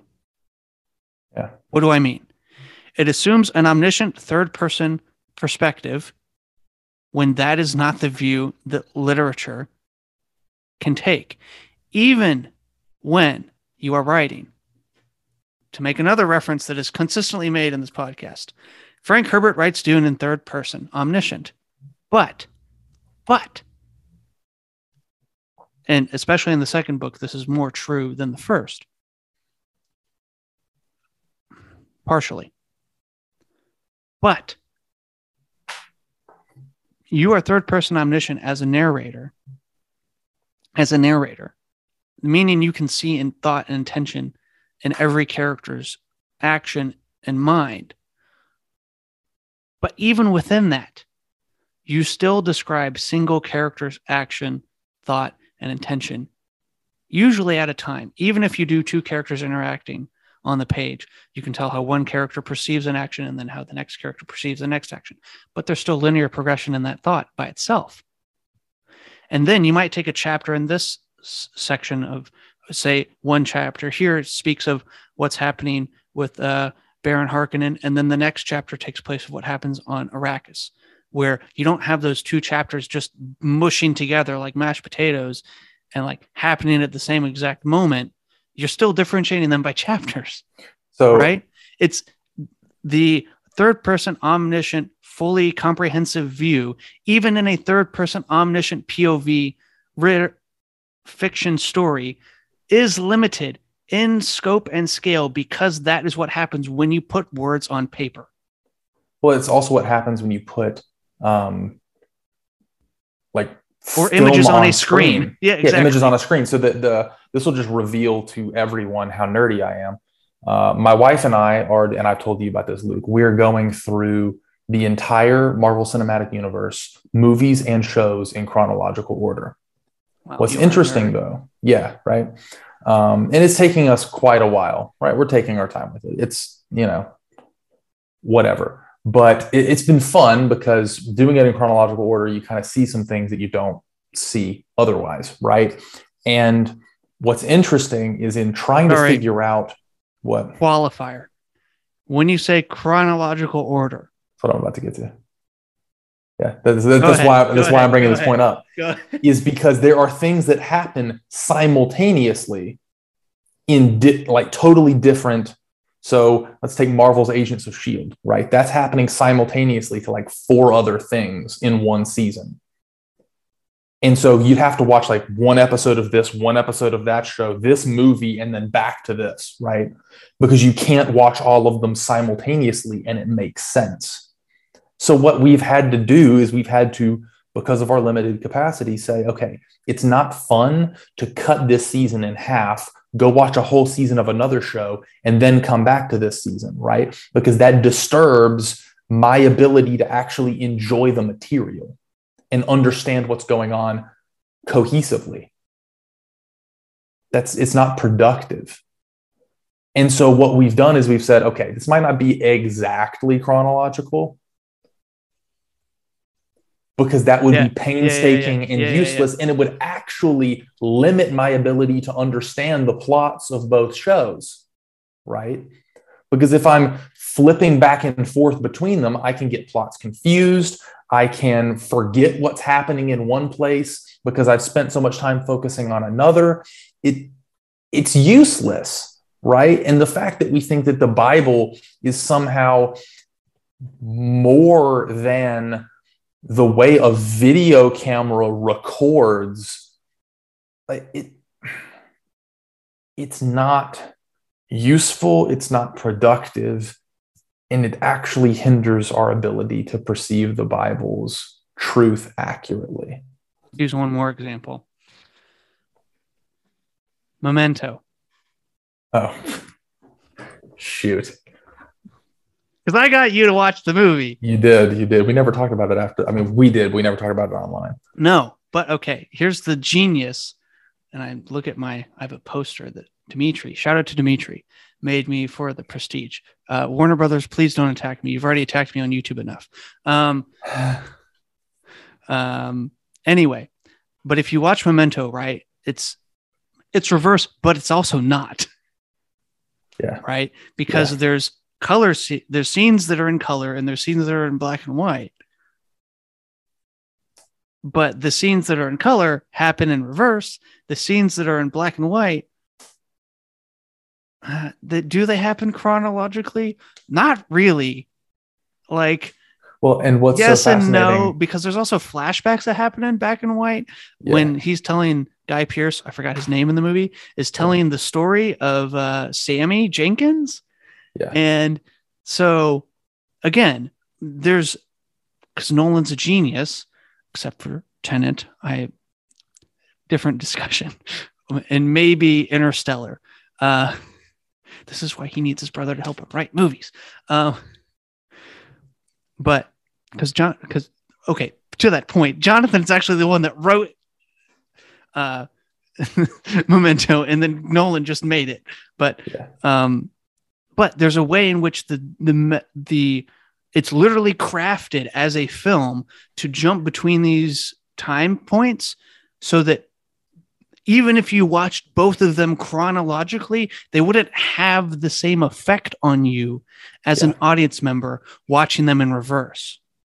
Well, and the whole movie puts you in the perspective of someone who has horrible, horrible memory loss. Yes. So not not only are you experiencing time differently, but you're also embodying the character on a greater level than you do in almost any other medium, which really shows a lot about the ability of the movie to change and alter perspective.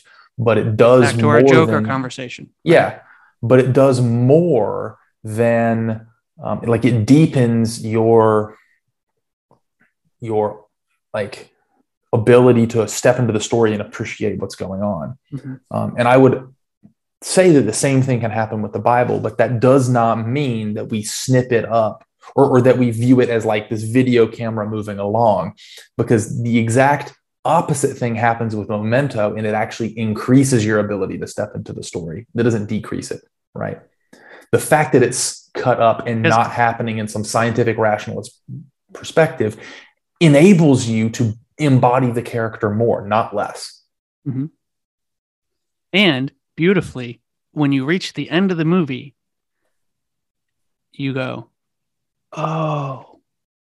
And Yeah. back to our point, and maybe this is a worthwhile place to end. Yeah. Back to our point about what do you do with this thing? Maybe I'm, I don't know. I have to email Warner Brothers or something. Memento's worth like a whole watch party and discussion. We might have to have John in on that conversation. Um, yeah.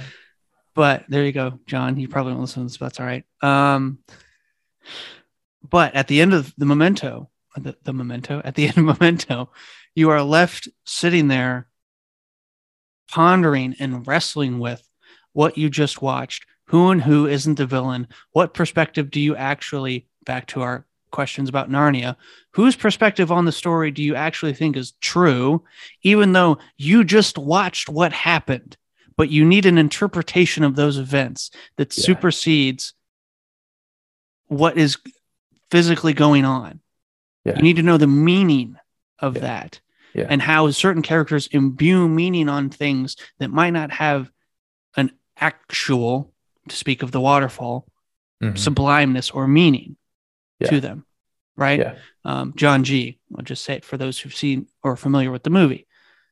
Same thing with the Bible. There's ways in which the authors, the writers, the scribes, the the compilers have put it together. Mackie will talk about this in weeks to come.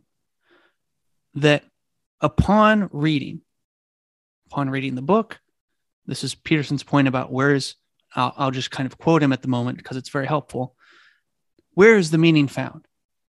It's found in the words, and it's found in the sentences, and it's found in the sentences in relation to the chapter, and it's found in the chapter in relation to the book, and it's found in the book in relation, uh, at least in the sense of the Bible, to the canon, and it's found in the canon's relationship to the culture.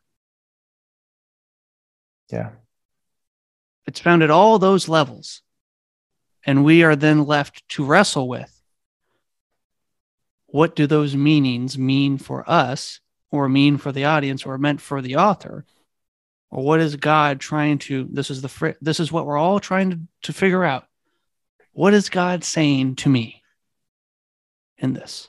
Yeah. Or what was God trying to communicate? Or how why does or why why does, you know, um why does Genesis 38 come next to Genesis 39? What is God telling me about the character of certain people?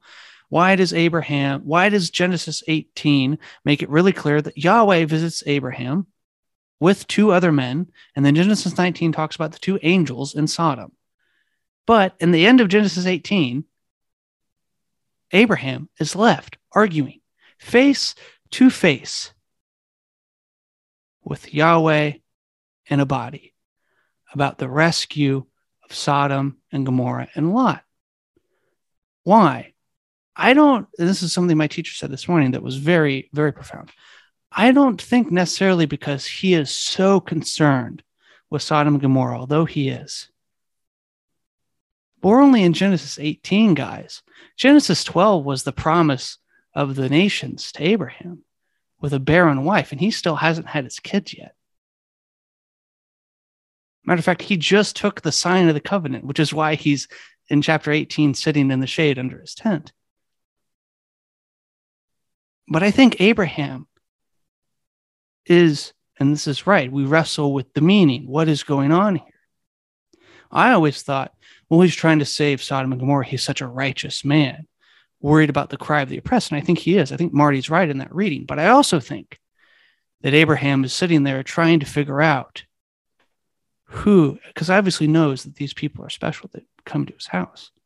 The writer at least tells us that later, either imposed or Abraham himself knew what was going on through tradition. But I think Abraham's ultimately trying to figure out who is this that I have covenanted with? And what is his nature? How does he dole out justice? What does his wrath look like? And what is going on here? Yeah. And will he spare? Well, apparently, Lot and his family are the only righteous, but they do get spared, by the way. It's a story of salvation as much as it is a story of destruction and wrath. But again, we wrestle with it, we ponder, because we do the same thing. Who is this that we have covenanted to, that we are serving? Well, he's been telling a story from the beginning.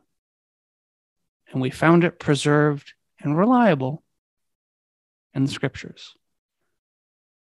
And the question of are there errors in it? How exactly did God use the humans to write it?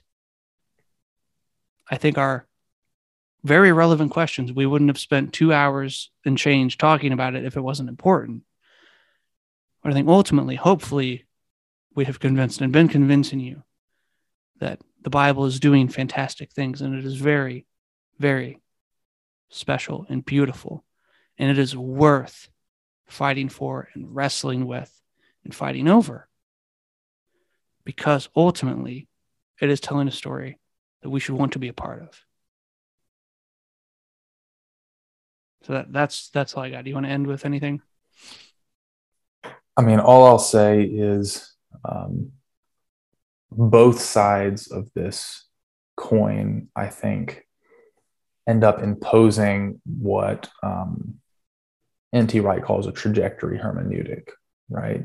They impose like this has to be the end, therefore this is the purpose this of the is, thing, right? This is the purpose of the thing.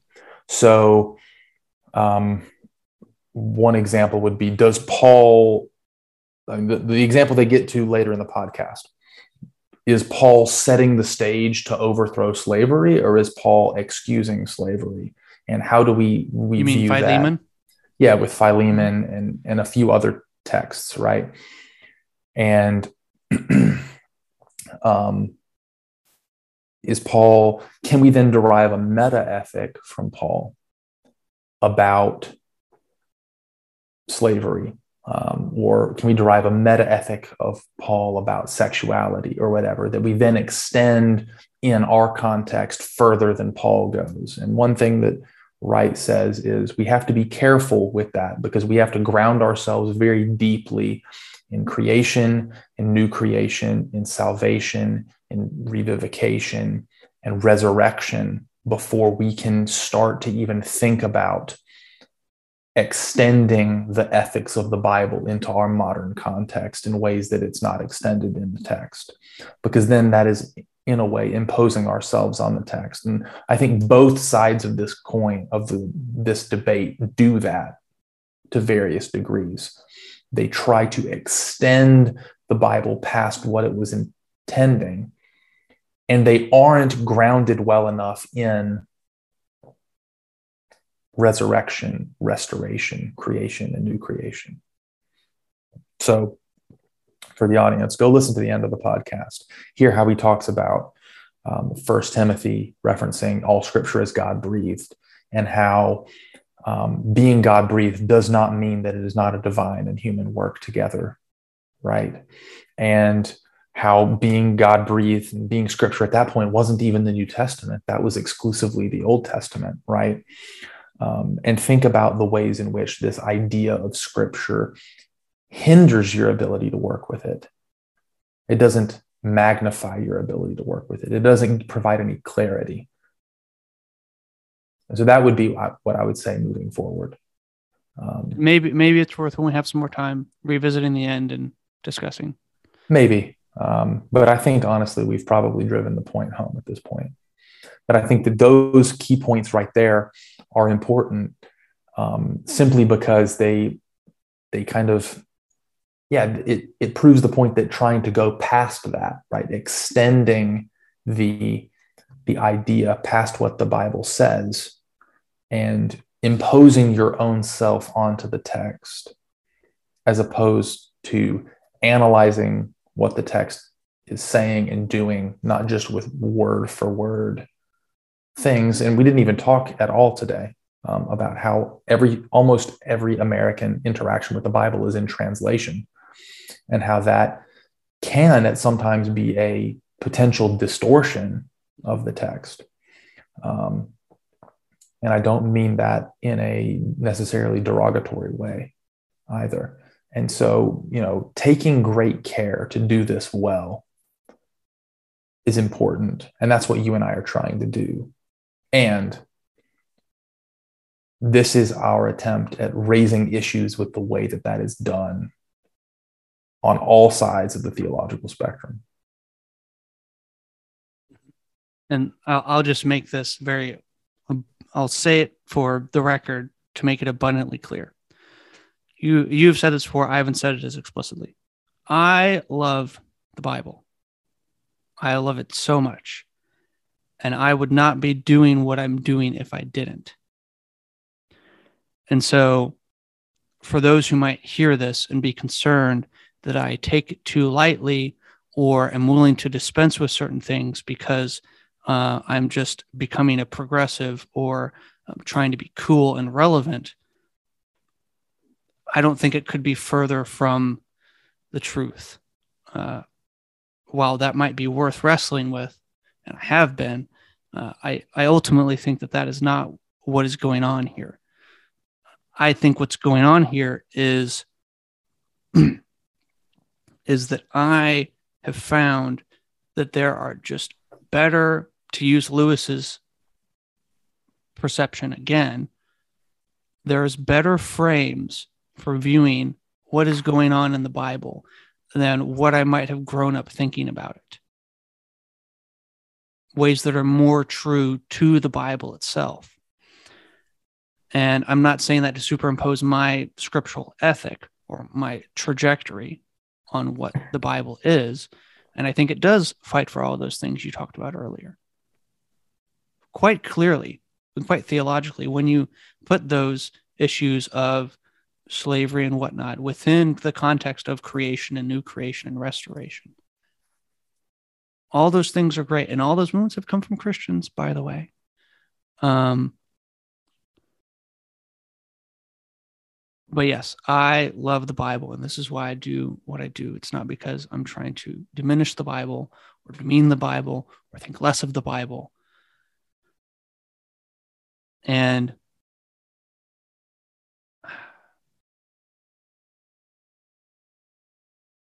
I just think the I just fundamentally don't think that the Bible is a plain description of events and or the basic instructions I need before leaving Earth. I think it's something way more beautiful than that, which is what we've been articulating for the past four weeks. And it is because of those things that I spend six hours on a Tuesday or Thursday and many hours before the week in that doing what we do here.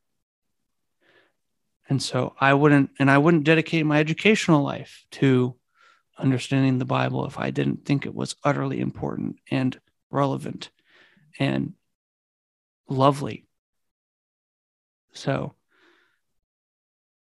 you know, that's just to put that on the record. I don't do this to be cool or progressive or fun. I do this because I love the Bible and I think that there's actual answers out there for some of these questions. And I also think some of the questions we've been asking are stupid questions. And I want to expose those for, for what I think they are. Now, I very well could be wrong. Something Wright tends to say quite a lot is I know something like, I know I'm at least wrong 25% of the time. The only problem is I don't know what that 25% is. And I want to remain with some of that humility. So there, there we go. I'll Look, just say that. We might be wrong and you might think we're heretics. But even if both of those things are true, we're wrong heretics who love the Bible and love God. Yeah. And I'll just say this for our conversation we'll have about the New Testament. Jesus is, he says it himself. Why do you tell parables? So that those who see will not see and those who hear won't hear. Basically, I say it to confuse them so that those who actually want to hear will investigate. The more I read Jesus specifically, the more confusing he is to me and the more strange he appears, but the more beautiful he yeah. is and the more he's worthy of my pursuit and investigation. So, anyway, this has been the Belfast podcast. Um, I will give these out because I haven't done it in a while. You can follow me at Luke underscore Byler 816 uh, on Instagram. Email me, please email me at belfastpodcast at gmail.com. Uh, I've been getting a few recently and just been really encouraged by those. So thank you guys very much.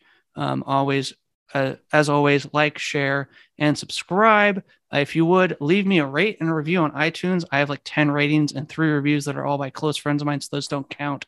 Uh, leave me some ones from strangers and I might end up reading them on the podcast. So we can have some fun with that. With that being said, thank you all for listening, and we will see you in the next one. Tell them look out for my worldview. Cloudy when you sinking, got you thinking it's a whirlpool. Caesar in your pockets, you can't see who's in your pockets, but Stevie's inner visions touch your eyes and make the world move. Wifey bob her head and make her curls move. Crown jewel is character, and this ain't immortality with fairy dust. Never land, never say I never gave you hands. If I can't give them back, then you look.